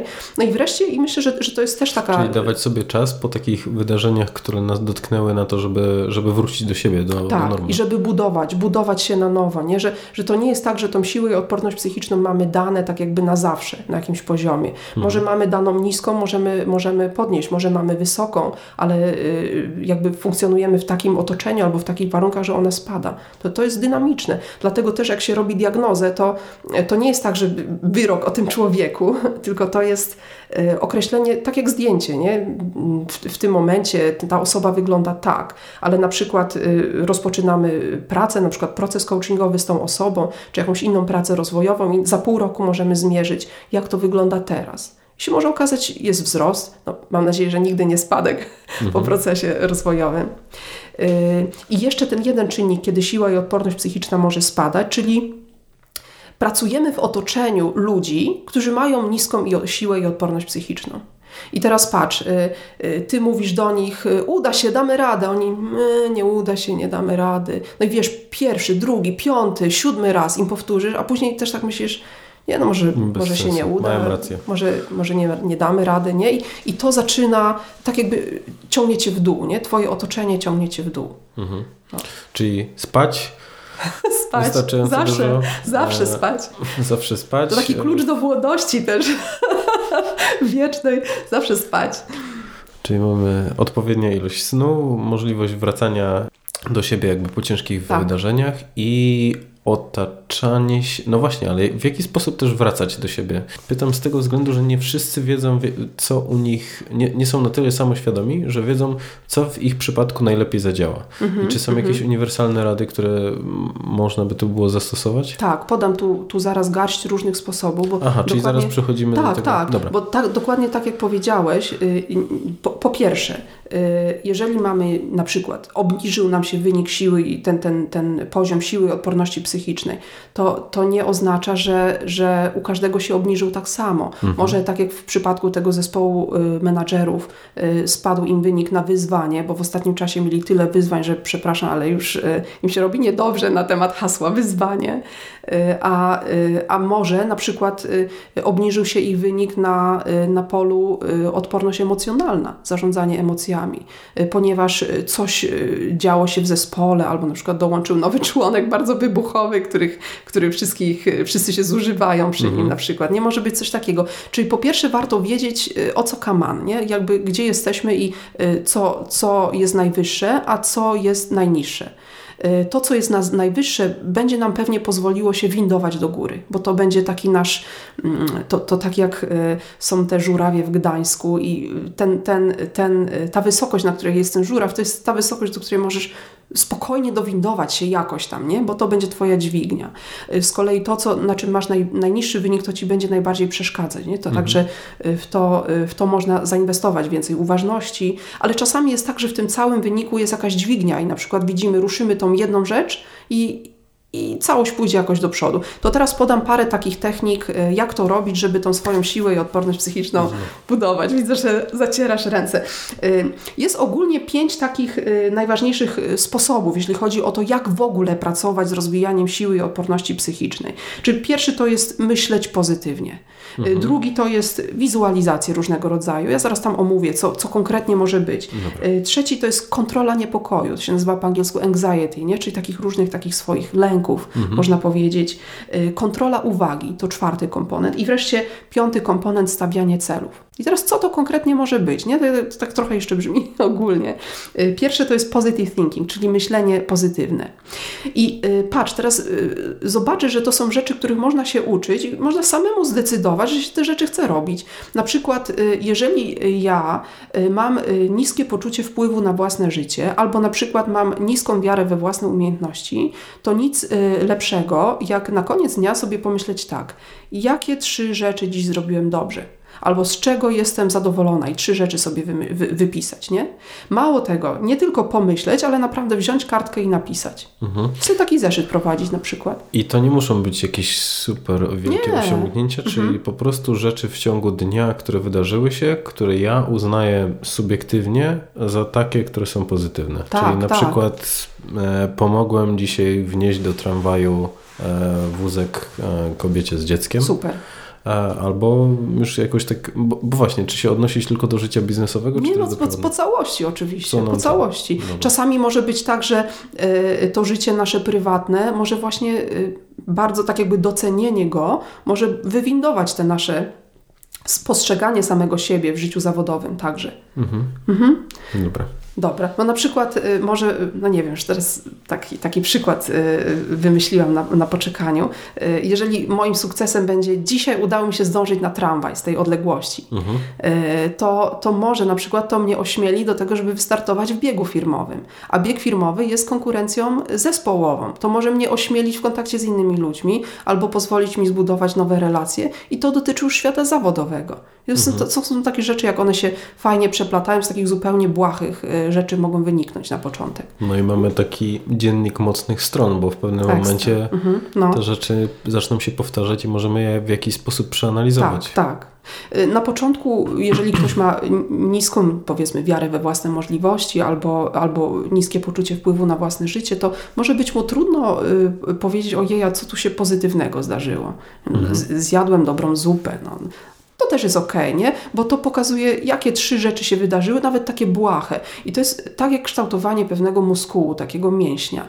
Yy, po pierwszy, drugi, trzeci, piąty raz jest trochę dziwnie, jeszcze siódmy jest trochę dziwnie, ale po jakimś czasie to jest taka już zwykła praktyka. A później ta, ta osoba ośmiela się pisać y, nie tylko, czy, czy sobie myśleć w głowie, ale zawsze lepiej pisać, bo to wiesz, jest takie bardziej namacalne, y, y, ale, ale też myśleć sobie, kurczę, nie tylko udało mi się, tak jakby wiesz, to było takie zdane z zewnątrz, są moje sukcesy nabiera śmiałości w tym, żeby tak o sobie myśleć, nie?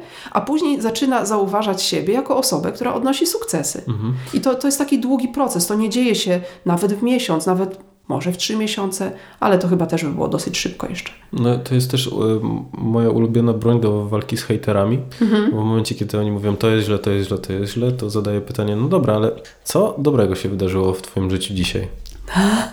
Jedną rzecz najprostszą. To jest dokładnie tak jak zmiana y, pewnego rodzaju myślenia, nie? To, to jest takie przestawienie się mentalne. I to jest dopiero początek, bo tak mhm. jak mówisz, że to się nie zmieni od razu, mhm. tylko to jest proces, który tak, bardzo długo trwa. To są procesy. Tak, zbudowanie siły i odporności psychicznej to, to nie jest coś, co się zdarzy z poniedziałku na wtorek. E, mhm. ani nawet z marca na kwiecień. E, tylko to jest, e, to Słuchacze, jest proces, musicie który... słuchać tego codziennie przez trzy miesiące. Nie słuchać codziennie, codziennie samemu pracować. W tym, jeśli Wam pomoże słuchanie codzienne, to proszę bardzo. Mhm. To, to w takim razie następny. Wydaje nam się coś trudne albo jesteśmy do czegoś niechętni, zamieńmy negatywy na pozytywy. Na przykład możemy pomyśleć sobie, jej, a jak ja nie cierpię chodzić do pracy, tam jest sama nuda i tak dalej. No to mhm. okej, okay, przyjmujemy ten statement, takie zdanie, a teraz jak możesz to samo powiedzieć, używając tylko pozytywnych określeń? Wyraź to samo, ale tym, tym razem negatyw jest zakazany. Po prostu wysil swój umysł do tego, żeby użyć innych słów, które są pozytywne w swoim wydźwięku. Czyli jeszcze jeden sposób na pozytywne myślenie jest taki, y, żeby y, zrobić coś takiego jak przeramowanie. Czyli na przykład wydarzyło się coś złego albo, y, albo przede mną jest jakaś trudność ale co może być pozytywnego w tym, że, że to się będzie działo? Takie jakby poszukanie tego od innej strony, nie? Tak mhm. jakby wyobraźmy sobie, potrzebujesz co tydzień zbierać y, dane na temat wyników Twojego zespołu po to, żeby to włożyć do takiej tabelki z wynikami jakościowymi. Mhm. I na przykład nie lubisz tego robić, albo jest to dla Ciebie jakieś trudne czy nieprzyjemne. I teraz możesz sobie pomyśleć tak, ale co jest w tym pozytywnego? Na przykład dzięki temu, że to robię, zdobywam większe pojęcie o y, mierzeniu y, jakości. Nie? Mhm. Albo dzięki no. temu, że to robię, lepiej się przygotuję do certyfikatu na Green Belta. Ja mam świetny mhm. przykład tutaj. Otóż ja mam jeden z takich raportów, które wypełniam dla całego, dla całego działu, w którym pracuję. I on polega na tym, że muszę przyporządkowywać nazwy, nazwiska ludzi e, do, do zespołów odpowiednich. I ja to zawsze robiłem manualnie.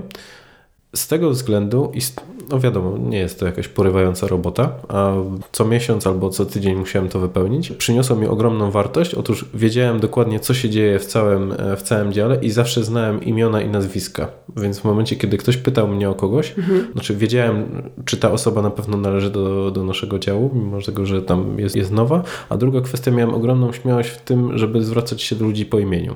A to fajne, zwłaszcza jak masz pamięć wzrokową, nie? że masz ten dokument przed oczami mhm. i widzisz, co napisane. To bardzo pomaga. No więc to był negatyw, który zamienił się w pozytyw.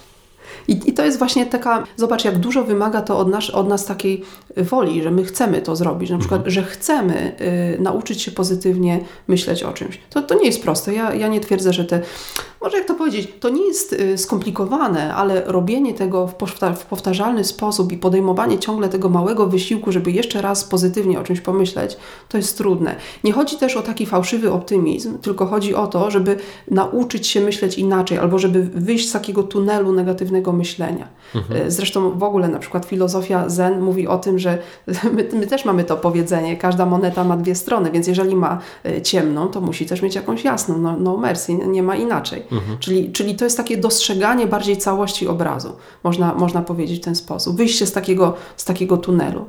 Drugi rodzaj mhm. technik to jest wizualizacja.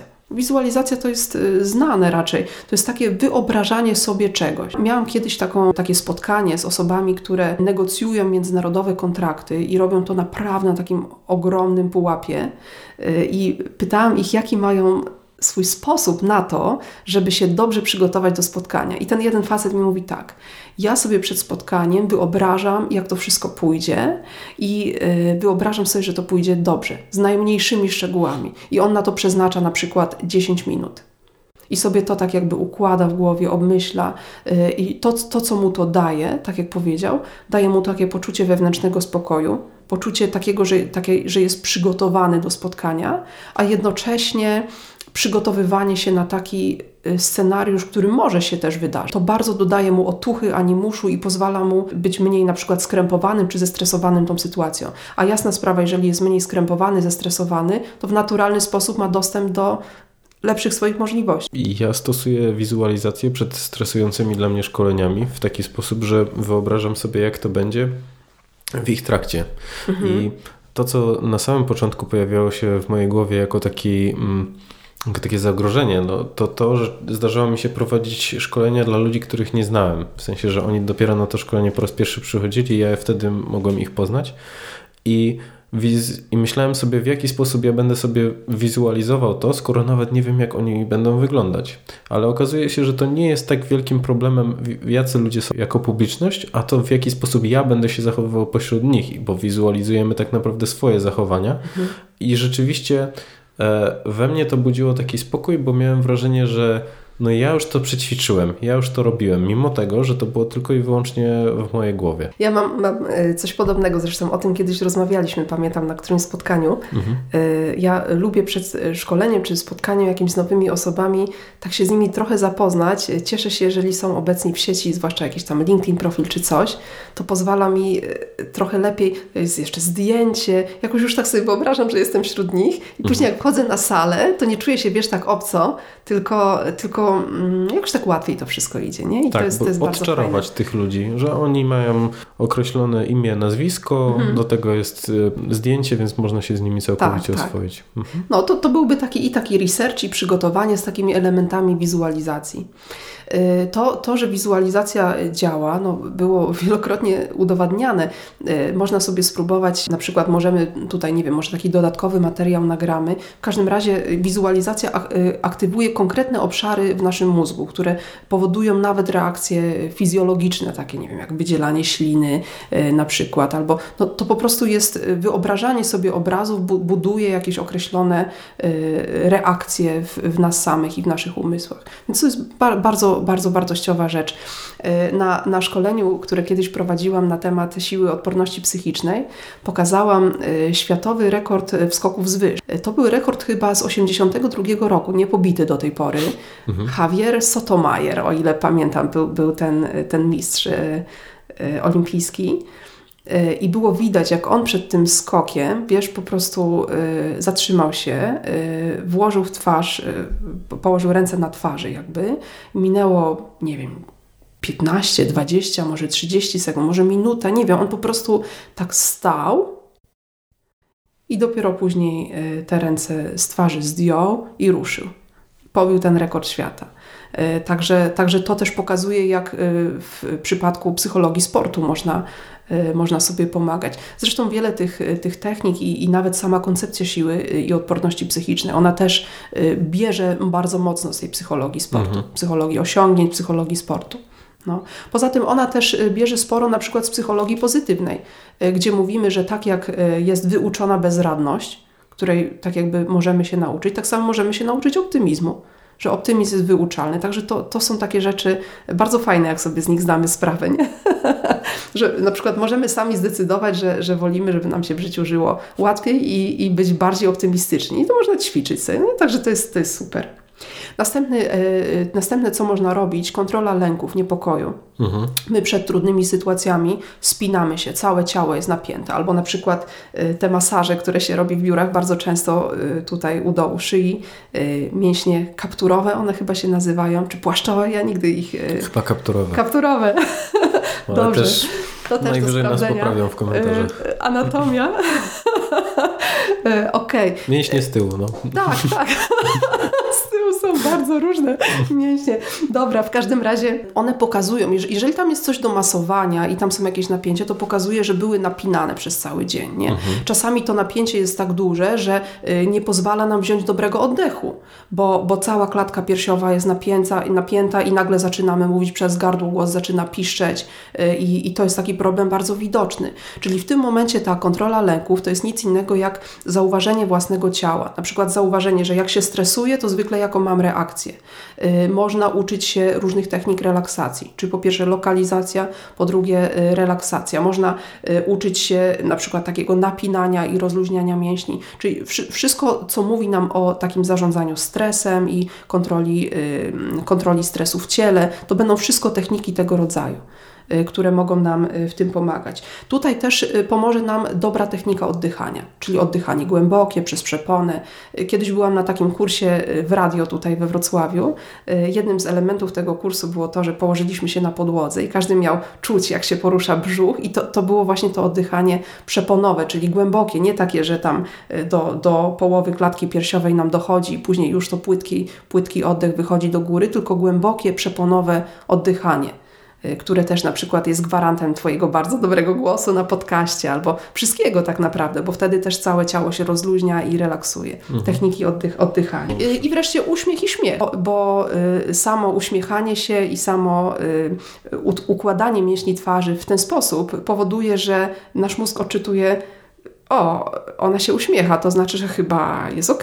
Mhm. Y, I, I takie uśmiechanie się w takich sytuacjach też może bardzo dobrze pomóc. No i to jest właśnie bardzo ciekawa sprawa, że takie ekspresyjne sprzężenie zwrotne, czyli to oszukiwanie swojego mózgu tym, że my się uśmiechamy, bo aktywizujemy te mięśnie, które, które są odpowiedzialne za uśmiechanie, e, powoduje, że wydaje nam się, że jesteśmy szczęśliwsi. To też jest miecz obusieczny, więc trzeba zdawać sobie sprawę, że jak mamy minę, która jest zacięta. Zacięta, smutna, to tak samo aktywizujemy jakby te emocje, które są tak negatywne, czyli smutku i, i braku zadowolenia. Więc to gdzieś trzeba też mieć na uwadze, ale można to wykorzystywać dokładnie tak, tak jak mówisz, czyli praktycznie na zawołanie. Tak, tak. I zobacz, jak różne są te sposoby, y, o jakich rozmawiamy. Czyli tu mówimy o oddychaniu, jakiejś relaksacji mięśni, a przecież rozmawiamy o sile i odporności psychicznej. Mhm. I okazuje się, że teraz dobre zarządzanie własnym ciałem i taka świadomość tego, gdzie mi się ten stres robi i co to dla mnie konkretnie oznacza, albo jak mogę te mięśnie rozluźniać, albo jak mogę w ogóle się rozluźniać, albo dobrze oddychać, że, że to pozwala nam na y, lepszą y, siłę i odporność psychiczną w długim okresie. To jest naprawdę niesamowite. To, to pokazuje też, że umysł, y, umysł, dusza i ciało y, idą wszystkie ramię w ramię, y, nie, nierozerwalnie. No to następne teraz techniki. Następne techniki są z tej grupy kontrola uwagi. Mhm. I jedna z nich to jest fokus, czyli takie ćwiczenie koncentracji. E, ten fokus to można ćwiczyć już e, nawet z dziećmi w wieku przedszkolnym i e, jakbyś sobie wrzucił w internet jakieś coś takiego jak kontrola uwagi, kontrola skupienia, ćwiczenia na kontrolę uwagi, to zwłaszcza w, w grafikach wyszukasz dużo takich rzeczy. Na przykład znajdź różnicę, nie? Albo która z linii prowadzi Cię do celu mhm. i, i określ to samym wzrokiem. Teraz są bardzo popularne te takie malowanki dla dorosłych. W pewnym sensie one też do tego służą, czyli do kontroli uwagi uwagi. Masz wiele tych takich drobnych pól, które łącznie y, tworzą ten jakiś piękny, piękny obrazek i teraz skup się na tym, żeby na tym polu pomalować tylko tą kredką czy coś takiego. Także jest to bardzo fajny, taki sprzyjający trend też do budowania siły i odporności psychicznej. I można się zastanawiać, y, dlaczego kontrola uwagi ma wpływ na siłę i odporność psychiczną. Zobacz, jeżeli nauczymy się kontroli uwagi na takich prostych ćwiczeniach, to będziemy też lepiej mogli kontrolować uwagę w bardziej skomplikowanych sytuacjach, bo po pierwsze nauczymy się, jak ta uwaga działa, a po drugie będziemy z większym prawdopodobieństwem potrafili nią sterować. Jedna z moich klientek coachingowych mówi o tym, że y, często towarzyszą jej takie obawy, czy będziesz dobrze przygotowana, czy to wszystko będzie miało sens i tak dalej. I ona nauczyła się takiej techniki i mówi im: teraz nie. pracuje nad czymś, rozumiesz? Słyszy, że jej się pojawiają te wszystkie myśli, czyli już to zauważa, jest ogromne, wiesz, takie naprawdę osiągnięcie i ona mówi tym myślom, teraz nie. Ona robi nic innego, jak tylko kontrolę uwagi, bo ona podejmuje decyzję, że w tym konkretnym momencie koncentruje się na tej jednej rzeczy. Zresztą jest też taki bestseller po polsku Jedna rzecz, po angielsku One Thing, y, mhm. która y, bardzo fajnie pokazuje to, w jaki sposób można koncentrować się na jednej rzeczy. Co dalej? Y, coraz bardziej obecny w biznesie jest ten nurt mindfulness. Nie wiem, czy ty z kimś rozmawiałeś o tym, ale nie, jeszcze, a, jeszcze będziesz nie. miał zamiar, prawda? Tak, tak, tak. tak. Także ale... jest to bardzo pożyteczne też w kwestii budowania siły i odporności psychicznej, bo, bo y, to jest nic innego jak odpowiedź na pytanie, gdzie jestem, co robię, w jakim stanie jestem, jak się, gdzie, gdzie się znajduję i tak dalej. Czyli takie powiedzmy kotwiczenie na, na jakichś takich, na tu i teraz, nie? Tak można powiedzieć, docenianie tej chwili bieżącej. Mhm. Oczywiście mindfulness jest o wiele szerszym, niż ja tak spłycam to troszeczkę, ale, y, ale ma w sobie ten, ten nieodzowny komponent. I teraz y, to pozwala tym rozszalałym myślom, które myślą sobie o tym, o Boże, za chwilę się zdarzy katastrofa, nie wiadomo co będzie, a ten cel jest za trudny, ja tam nie dam rady dojść, to pozwala im się po prostu skupić i powiedzieć: OK, jestem tutaj, siedzę na przykład przy biurku i zajmuję się pisaniem raportu na jakiś temat, albo w tej chwili pracuję nad slajdami na prezentację i po prostu ta jedna rzecz na tym się koncentruje i to pozwala naszemu umysłowi się na tej jednej rzeczy skoncentrować i wyciszyć. Czyli mindfulness. I wiesz, y, jeszcze kilka lat temu, może, może 6-7 lat temu, ja to widziałam jako taki nurt bardziej medytacyjny, można powiedzieć. I jestem zdumiona, jak bardzo to się dostało mocno do biznesu mhm. i jak bardzo to jest potrzebne w biznesie. Ludzie po prostu zauważają, że, że w tej gonitwie codziennej ta ich umiejętność koncentrowania się i skupiania na czymś, co jest teraz i poprawiania jakości swojej, swojego życia w ten sposób, y, no, stało się to dla wielu nieodzowne. Może jeszcze, jeśli ktoś by sięgał do jogi, jest taka bardzo znana asana, czyli taka pozycja stojące drzewo. Y, stajesz y, na obu nogach, wyciągasz ręce do góry, składasz je tak y, ze sobą po prostu, nie? Wyciągnięte mhm. i jedną, jedną nogę zginasz w ten sposób, że dotykasz drugą do kolana. Taka, taka chyba jedna z klasycznych, na, na, plakatach jest pokazywana. I teraz ta asana wydaje się bardzo prosta, może zresztą nie jest jakaś trudna do wykonania, myślę, że jest dostępna dla większości osób, ale ona bardzo dobrze testuje to, czy, czy jesteśmy w tym momencie skupieni. Y, ona jest takim miernikiem naszego skupienia. Po mhm. dwóch sekundach y, wiele ludzi przewraca się, bo znaczy nie to, że upadają, tylko, tylko y, muszą stanąć na drugiej nodze, bo po prostu rozkojarzają się czymś. I dopiero kiedy osiągną odpowiedni oddech, odpowiednie skupienie, to tą asanę można wykonać. No, takie Czyli takie ćwiczenie pomysły. cierpliwości i tego um, bycia w tu i teraz. Tak. Można... Tu i teraz ćwiczenie koncentracji, ćwiczenie uwagi. Mhm. I nawet najprostsze ćwiczenia dla dzieci, takie obrazkowe, ale takie już oczywiście trochę bardziej zaawansowane. Znajdź różnice, skup się na tym, jak rozwiązać ten węzeł, zagadki takie. Można to ćwiczyć. Nawet, nawet myślę, że jakby wziąć takie zeszyty, coś w rodzaju testy, nie testy, tylko takie ćwiczenia na inteligencję. Wiele z nich też polega na skupieniu się. Mhm. Także można, można sobie po takie coś sięgnąć. Dobra. Wow, sporo już tych sposobów, nie? Mhm. Także każdy może sobie znaleźć to, co mu pasuje. No dokładnie. Im więcej, tym, tym lepiej, bo każdy będzie mógł sobie wybrać dokładnie to, tak. co najbardziej mu się spodobało. No, no i wreszcie zostaje nam ta grupa stawianie celów. Mhm. Czyli y, w, w, całej tej grupie y, sposobów na, na budowanie siły i odporności psychicznej nie chodzi o nic innego, jako takie, nie wiem, bardziej urealnienie, unamacalnienie albo odczarowanie tych celów. Y, na przykład, jeżeli no, klasyczna metoda stawiania sobie celów to jest SMART. Jeżeli komuś nie pasuje, można zastosować sobie taką metodę 842, czyli wyobraźmy sobie, że cały czas, jaki mam do realizacji tego zadania, dzielę na 8, to w takim razie, jak podzielę to na pół, na 4, to co chcę zrobić w połowie tego czasu? A jak jeszcze na pół, to co chcę zrobić w połowie tego czasu? Czyli to jest takie 8, 4, 2, jakbyśmy sobie to wyobrazili w ten sposób. Podzielenie sobie tego czasu Mhm. na takie, wiesz, na pół i na pół, żeby, żeby tą pracę sobie rozłożyć jakoś tak równomiernie żeby zdać sobie sprawę z tego, co, po, co, co powinnam zacząć robić teraz, żeby nie było tak, że nie osiągnę później mojego celu, bo za późno się za to wzięłam, bo sobie nie zdawałam sprawy, ile to będzie pracy, czy źle to obliczyłam. Yy, I później będę znowu przekonana, że mi się nic nie udaje. Może na przykładzie. Załóżmy, Mhm. że chcę pomalować kuchnię. O, fajny przykład. Dobra. I wtedy Patrz, że możesz budować swoją siłę i odporność Tak, psychiczną, próbując malować kuchnię. od razu to wykorzystamy. Tak. E, no dobra, czyli chcę e, pomalować kuchnię, czyli dzielę sobie czas, e, co chciałbym osiągnąć w połowie czasu, jaki, czy najpierw Jest określam pytanie, ile... kiedy chciałbyś sobie tą kuchnię pomalować No powiedzmy, że w tym miesiącu. W tym miesiącu, czyli co, do końca miesiąca? Do końca miesiąca, czyli mam 11 dni. Tak, 11 Mhm. dni. Dobra.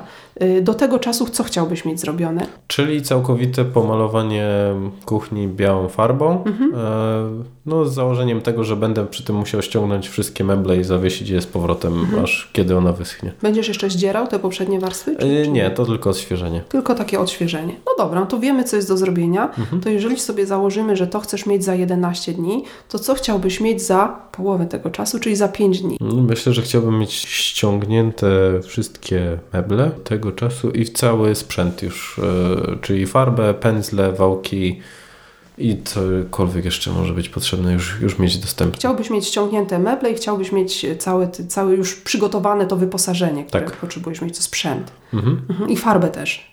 Tak. Tak, dobra. To jeżeli to ma być za 5 dni, to sobie znowu dzielimy to na, na dwie części. To co byś chciał mieć za dwa dni? Co potrzebujesz mieć za dwa dni? No to myślę, że ten sprzęt, był, czułbym się bezpieczniej z, z tą świadomością, że już wszystko byłoby kupione. Mhm. Czyli za dwa dni potrzebujesz, w ciągu dwóch dni potrzebujesz kupić sprzęt. Mhm. No na tym to polega. Fajne. To jest takie proste, nie? Bo, bo Szybko jedzie. tak, I wiem, co robić. wiesz co robić, nie? Jednocześnie masz ten pierwszy krok. Y, I to powoduje, że, że ten twój cel przestał być taki ogólny, jakiś nie, taki w zasadzie wiesz, co jest do zrobienia. Tak, jest bliższy, bo dokładnie teraz sobie odpowiedziałem, co muszę zrobić. Może to oczywiście przykład z kuchnią jest bardzo prosty, nie? Bo, bo wiesz Zależy co, jak co... dla kogo. Zależy jak dla kogo. E, Ale fajnie odczarowuje kroki, które muszę wykonać. Tak, tak, o to chodzi. Dobra, następne też jest, w ogóle to, to stawianie celów jest takie związane z, z krokami. To jest taka metoda, jak, jak zjeść słonia. Mhm. E, No jak się je słonia? Słoń jest taki duży, o Boże, o Boże, czego w ogóle można zjeść? No wyobraź sobie, że teraz dostajesz słonia na obiad i masz go zjeść. Sorry. Wy tego nie, widzicie, ale Dawid sobie zro- Nie wyobraża. chciałbym mu zrobić krzywdy. To jest taki metaforyczny słoń. Mhm. Oczywiście słonia się je po kawałku.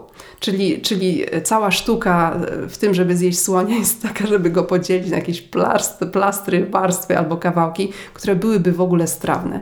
I to jest taki sposób na to, jak sobie poradzić z zadaniem, które się wydaje totalnie wielkie i nieosiągalne. Y, Jeżeli byśmy chcieli to podzielić na jakieś takie, y, powiedzieć jakimś takim językiem biznesowym, to byśmy powiedzieli, robimy kamienie milowe.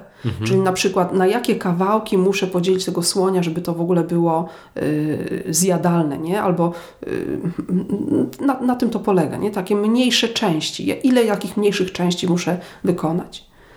Tylko wiesz co, zawsze w No. takich sytuacjach zastanawiam się, że w momencie, kiedy podejmuj- podejmujemy jakiekolwiek działanie, to bardzo często ten pierwszy krok zmienia nam absolutnie wszystko. O, Czyli my mhm. sobie zakładamy, jakie kroki będziemy musieli wykonać, a w momencie, kiedy podejmujemy się pierwszej czynności, czyli na przykład ja maluję kuchnię, a okazuje się, że nie zdarłem poprzedniej części, e, w sensie poprzedniej warstwy farby, muszę to zrobić jeszcze raz, więc e, tutaj też taka pułapka tego planowania się pojawia, że czasami ja jestem na przykład zwolennikiem posiadania planu, ale żeby była duża możliwość e, zmiany go w, jakby w trakcie, w trakcie działań, bo też może mogą się zmienić warunki i To jest bardzo dobre, bo dajesz sobie, wiesz, luz i tak dalej. A pamiętaj, że tu mówimy o sile i odporności psychicznej, czyli na przykład mówimy o reakcji na to, co jest y, wyzwanie.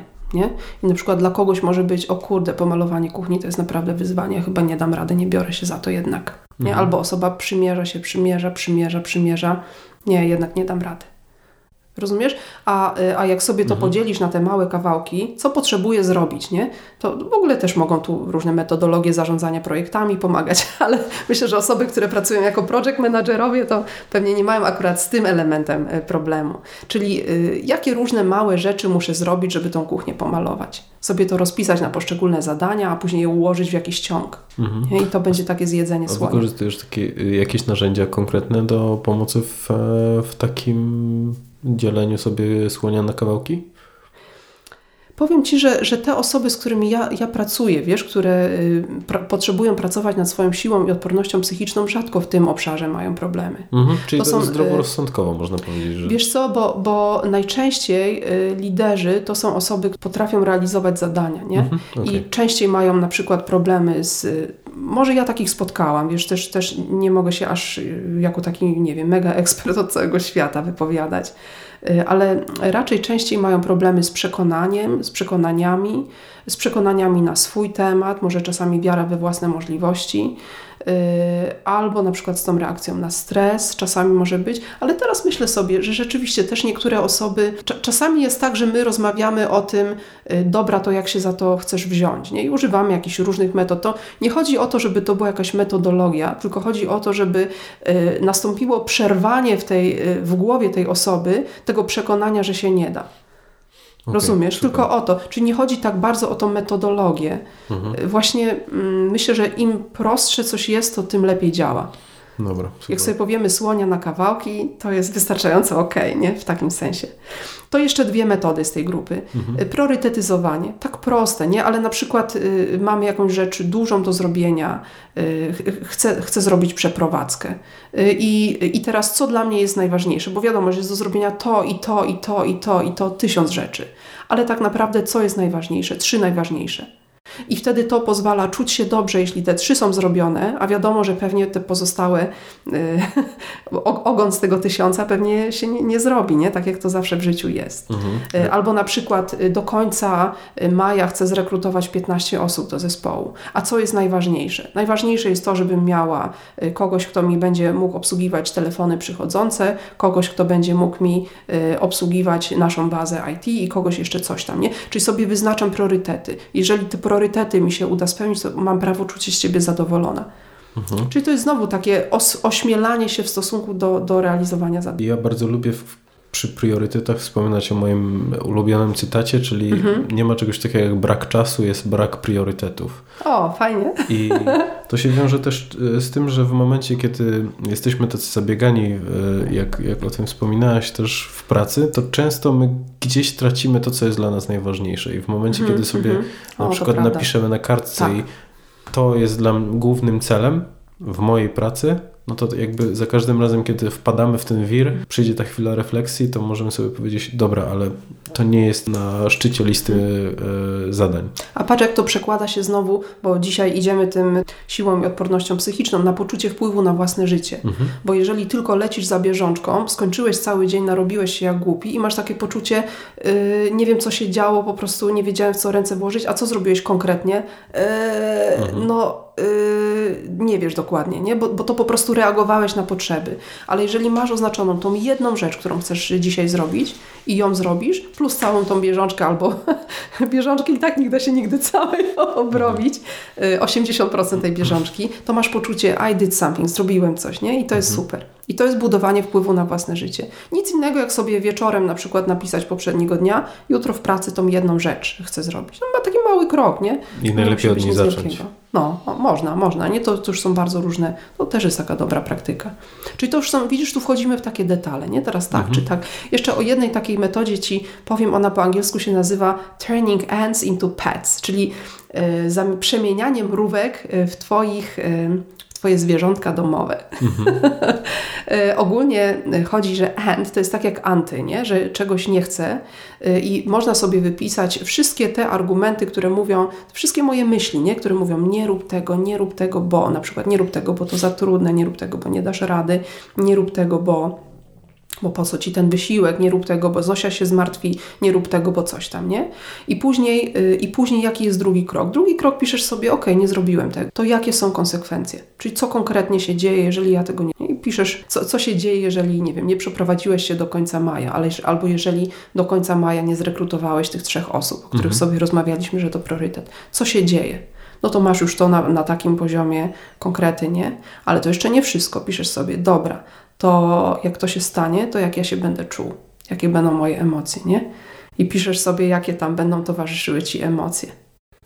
I y, często y, wyobrażenie sobie tego, co się stanie, jak się za to nie wezmę, pomaga, żeby te mrówki zamieniły się jednak w kogoś, kto powie: Dobra, może dam radę, nie? Albo spróbuję chociaż to, bo mhm. nie chcę na przykład, nie chcę rozczarowania, nie chcę siary, nie chcę trudności, nie chcę większych trudności niż te, które mam teraz, bo Czyli mogę im przeciwdziałać na przykład. Zmiana perspektywy, nie? To jest takie coś. Mhm, wykorzystanie tej zewnętrznej motywacji do tego i do negatywnej żeby tak. popchnąć się do przodu.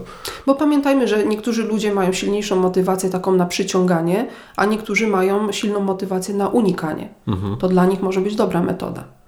Na przykład y, uważaj na pasach, żeby, żeby, żeby ci się nic nie stało, a uważaj na pasach, żebyś był bezpieczny. Nie? To jest właśnie taki przykład y, unikania i, y, i dążenia. Okay. Mhm. Nawet możesz to usłyszeć, jak ludzie mówią i rozpoznać, czy oni mają na to, czy na to silniejszą orientację. No i teraz będę zwracał uwagę na. Podcasty zmieniają Twoje życie. No, Dobra, rzuciłam Ci sporo tych różnych sposobów. Tak naprawdę to są tylko jakieś pomysły, czyli yy, nie jest tak, że, że pierwszy czy piąty z tych sposobów będzie zawsze tym najlepszym sposobem na to, żeby budować swoją siłę i odporność psychiczną. Pierwszy krok to jest tak jakby zastanowienie się, refleksja, co u mnie działa, co nie działa. Yy, na przykład, czy, czy sposób, w jaki reaguję na wyzwania, yy, czy ten commitment, czyli dążenie do osiągnięcia osiągnięcia celu, albo moje poczucie wpływu na własne życie, albo y, poczucie wiary we własne umiejętności, albo poczucie, y, jak się mówi, pewność siebie w relacjach interpersonalnych, nie? który tu element jest jakiś taki, że szczególnie Ci przeszkadza. Jeżeli to zauważysz, to możesz, to, to już masz sukces, nie? bo jesteś w stanie zacząć nad tym pracować. Z tych różnych pomysłów wybierz sobie jeden po prostu i zobacz, popróbuj, nie? to Ci mhm. będzie działało, czy tamto. A sęk jest taki, żeby, żeby próbować to przez jakiś dłuższy czas. Tak jak na przykład zyskujesz formę, czyli uczysz się biegania w maratonie przez jakiś czas albo, albo w sprincie, jeśli wolisz, e, albo e, no, no, nie wiem, masz jakieś osiągi fizyczne, tak jak, tak jak w siłowni, czy po jakichś ćwiczeniach fizycznych, czy na basenie, tak samo budujesz tam swoją siłę i odporność psychiczną, więc to jest super. Ty też napisałeś taki artykuł o tym, w jaki sposób budować yy, odporność i, i, i siłę psychiczną w odniesieniu do o, jakby z takich 13 kroków. Mhm. To było w porozumieniu razem z ludźmi, którzy, którzy zajmują się byciem liderem, że tak, że tak powiem. tak, zajmują się byciem liderami. Prowadziłam kiedyś, wiesz, taki warsztat z ludźmi, którzy, którzy Y, prowadzą na przykład takie centra biznesowe mhm. i rozmawialiśmy o tym, w jaki sposób oni budują swoją siłę i odporność psychiczną. Rzeczywiście ja, ja napisałam taki mały artykuł na LinkedInie, można go zobaczyć. On powstał właśnie z tych pomysłów, które to, to nie są pomysły, to są dobre praktyki, które mhm. oni jakby ćwiczą, czy które u nich się sprawdzają. Jednocześnie powiem Ci tak, Y, nie, nie było tam takiej jednej rzeczy, która by była prawdziwa dla wszystkich na przykład, czyli to od razu daje tam odpowiedź, każdy buduje tą swoją siłę i odporność psychiczną na swój sposób, Y, a z drugiej strony każdy z nich miał ileś tam tych sposobów, nie? czyli to oznacza fajnie mieć kilka takich moich własnych sposobów na to, żeby utrzymać pion, dobrze się czuć i mieć siłę, żeby iść do przodu i żeby ludzi ciągnąć też za sobą. Jeszcze jest taki ważny aspekt, w ogóle ten aspekt fizyczny. Y, akurat wiesz co, wśród, wśród tych osób, które tam spotkałam, nie wiem czy wszystkie albo prawie wszystkie, y, uprawiały jakiegoś rodzaju sporty. No i, i właśnie do tego, do tego dążyłem i to tak. Cię chciałem zapytać. No. Bo ten sport właśnie bardzo często pojawia się u osób, które, no, które podlegają większej presji. Ja spotykam się z takim, z takim stwierdzeniem, że sport to nie tylko jest rodzaj rozładowania tego napięcia, ale też nauka, jak sobie z nim radzić. Pewnie. Mhm. Bo wiesz, jeżeli na przykład y, uczysz się, ćwiczysz, ćwiczysz karate, nie? albo mhm. y, to, to przecież zobacz, zanim tą technikę nauczysz się wykonywać, jakakolwiek by ona nie była, to musisz y, zrobić to 5 razy, 10 razy, 50 razy, 70 razy, to, to musisz zrobić ileś tych powtórzeń, żeby wreszcie dojść do celu. Ile to wymaga y, wytrwałości od Ciebie. A wytrwałość to nie jest, jest nic innego jak Twój commitment mhm. czyli przekłada się na, na realizowanie celów. No, a dokładając do tego jeszcze kwestię, że pada albo jest bardzo zimno, a ty tak. musisz iść na trening, mhm. a wcale ci się nie chce, bo jeszcze będziesz musiał potem zrobić zakupy po tym wszystkim, mhm, więc mhm. może lepiej byłoby zostać w domu.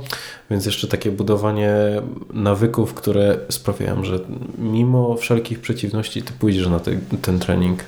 Tak, tak. I wiesz co, y, ci ludzie, których spotykam y, na takich wyższych stanowiskach, niektórzy y, robią jakieś sporty wyczynowe, czyli patrz, szukają tego wyzwania. Nie? To pokazuje, że, że tu mają wysokie wyniki. Na przykład w pracy nie potrzebują już podgrzewać ludziom mhm. atmosfery. Szukają dla siebie wyzwania tam, gdzie mogą go swoją potrzebę realizować, jednocześnie budując takie swoje poczucie wpływu na własne życie i, i to jakby dążenie do celów, które sobie w tym obszarze stawiają. I na przykład wiesz, tam robią jakiegoś Ironmana albo triatlony, triatlony i tak dalej, także to są takie bardzo imponujące rzeczy, y, ale są też osoby, które po prostu y, mówią o tym, że w sobotę spędzają 3 godziny na rowerze, jeżdżąc sobie po okolicy i to też jest ok, wiesz, y, też zależy, zależy w jakim wieku to są ludzie, nie? Także jeżeli tylko przeznaczasz wystarczająco dużo uwagi sobie, sobie samej, swojemu ciału, żeby też mogło się regenerować, żeby też mogło ten stres zredukować, ale też, żebyś mógł sobie głowę przewietrzyć na różne rzeczy, to na pewno przekłada się na, na utrzymanie Twojej siły i odporności psychicznej.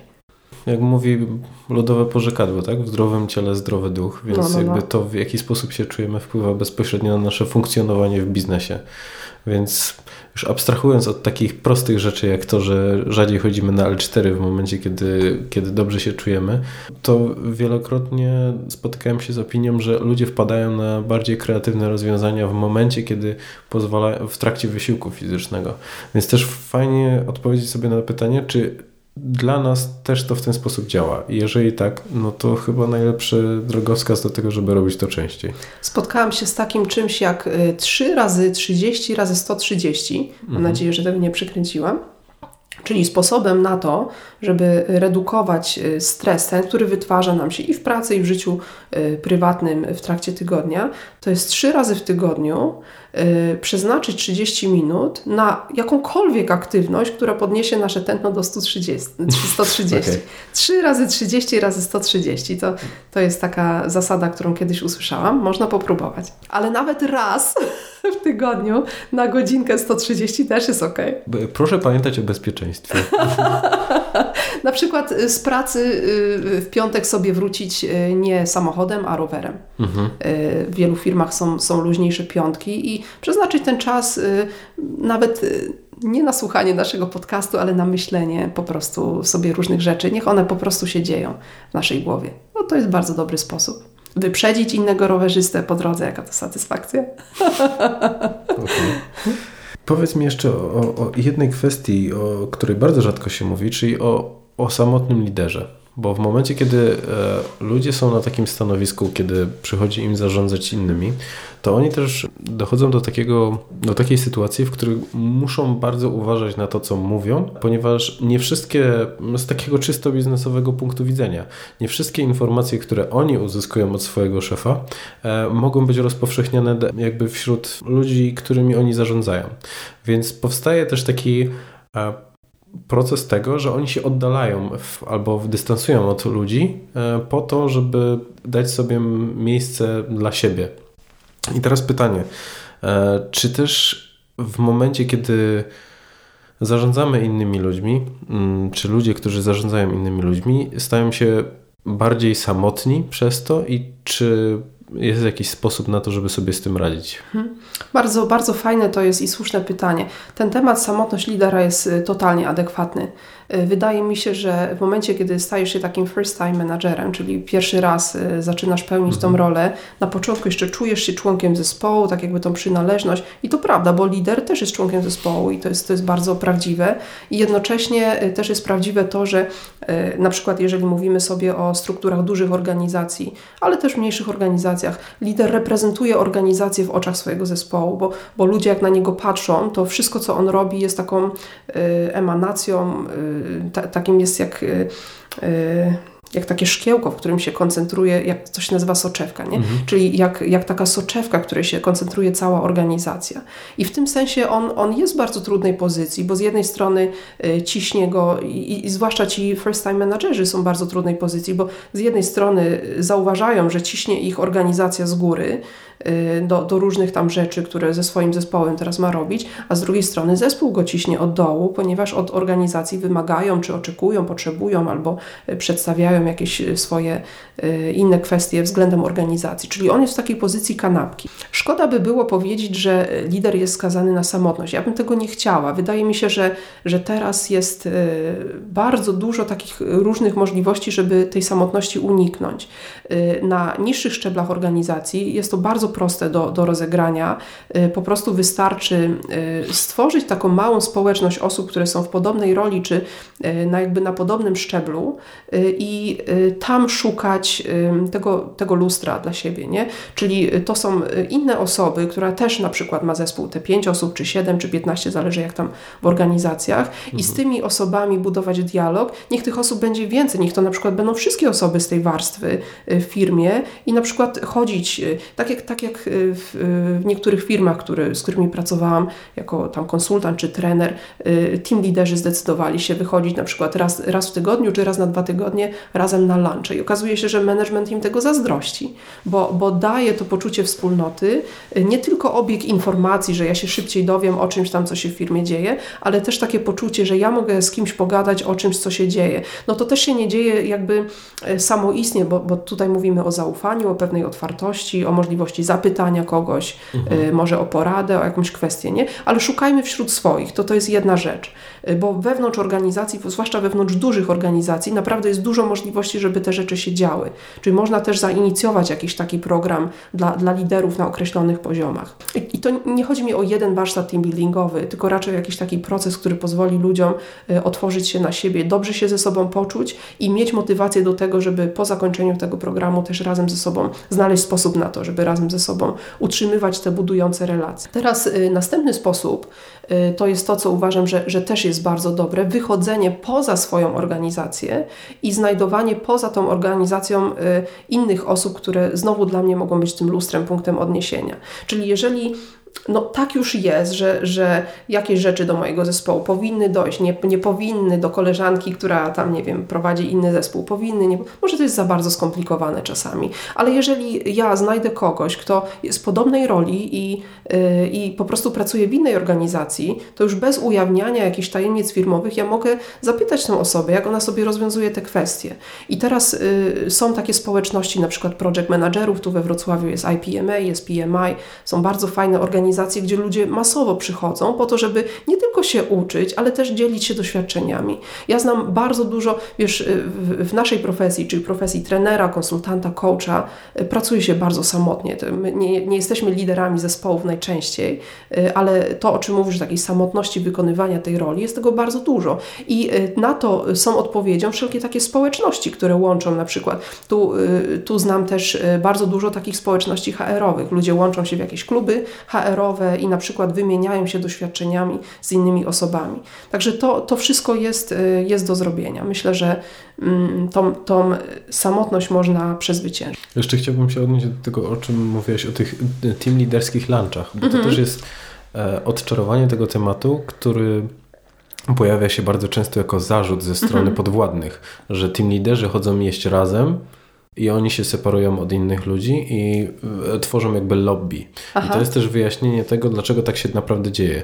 Ja, ja nie, nie proponuję teraz, żeby tylko z tym liderami się spotykać, jeśli jesteś tym liderem na przykład. Tak, ale nie? ja mam na myśli to, e, żeby pokazać, e, że czasami tak, ludzie że patrząc wartość, na to nie? z boku no. mogą, wiesz, widzieć zupełnie coś innego, a przyczyna jest zgoła. To jest moje zgoła, plemię, to jest mój klan, nie?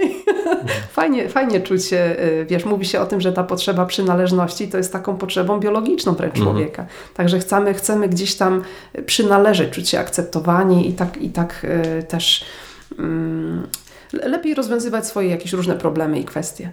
A gdybyś miała wybrać jedną rzecz, mm, którą poleciłabyś słuchaczom, żeby wykonywali codziennie, po to, żeby mogli pracować nad swoją siłą i odpornością psychiczną, to co by to było? O, to bardzo trudne takie pytanie, y, ogólną dać odpowiedź. Ale ja myślę, myśleć o sobie dobrze Wiesz, w takim sensie, cokolwiek to oznacza. Mhm. Y, może, może jeśli chcecie jako słuchacze, możecie myśleć o sobie, to są rzeczy, które trzy dobrze zrobiłem, albo to są trzy rzeczy, które mi się dzisiaj udały, albo y, dzisiaj zdefiniowałem jakieś dobrze, dobre zadania, albo dam radę, nie? To też jest ok, albo tak, jestem wyposażony do tego, żeby, żeby to robić. To jest bardzo trudne, ponieważ jest bardzo ogólną odpowiedzią, ale myślę, że ta odpowiedź może czerpać z tych wszystkich sposobów, które dałam wcześniej. Mhm. Pytanie, które zadaję wszystkim gościom, czyli czym dla Ciebie jest charyzma? Ja się zastanawiałam nad tym, I y, myślałam sobie, wiesz, ja, ja w piątek zeszły wypełniałam taki test, jakiś taki kwestionariusz osobowości, bo oczywiście mhm. ja pracuję w tym obszarze, więc muszę te rzeczy mieć na bieżąco. I tam było do wyboru takie pole charyzmatyczny i miałam zaznaczyć albo nie. I się mhm. długo zawahałam, długo się wahałam, zwłaszcza, że już wiedziałam, że przychodzę na rozmowę z Tobą. Zaznaczyć czy nie? Y, to, to pole. Bo co to znaczy charyzmatyczny konkretnie? No charyzmatyczny to jest taki, którego ludzie odbierają jako charyzmatycznego, nie? Tak jakby, zależy kto y, kogo odbiera jako charyzmatycznego. Mi jest chyba najbliższa y, ta, y, ta definicja, którą też Sławek Jarmusz mówił w, w tym którymś podcaście poprzednim, mhm. czyli o, o liderze transakcyjnym i transformacyjnym. Ten lider transformacyjny to jest ten lider taki najbliższy tej charyzmy.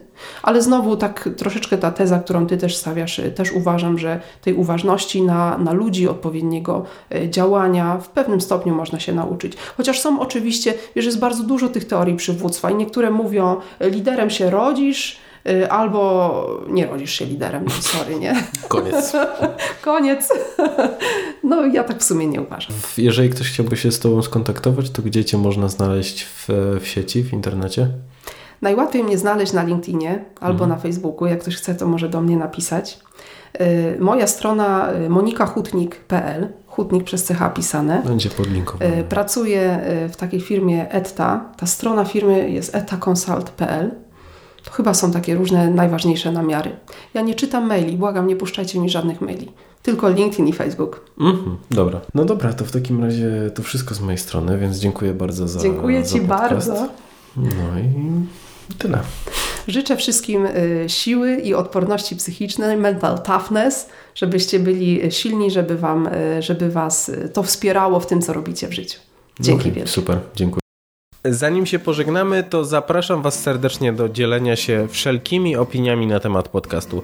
Co Wam się podobało, co warto byłoby zmienić, kogo chcielibyście jeszcze posłuchać i jakie tematy by Was interesowały. Jestem bardzo otwarty na wszelkie sugestie i zwłaszcza z tego powodu, że podcast jest tworzony specjalnie dla Was, więc chciałbym, żeby był szyty na miarę. Zapraszam również, żebyście śledzili mnie na social mediach, na Instagramie i na Facebooku albo LinkedIn, e, gdzie będziecie z podcastem charyzmatycznym na bieżąco. No i dzięki wielkie za ten wspólnie spędzony czas i do usłyszenia w następnym odcinku. Cześć!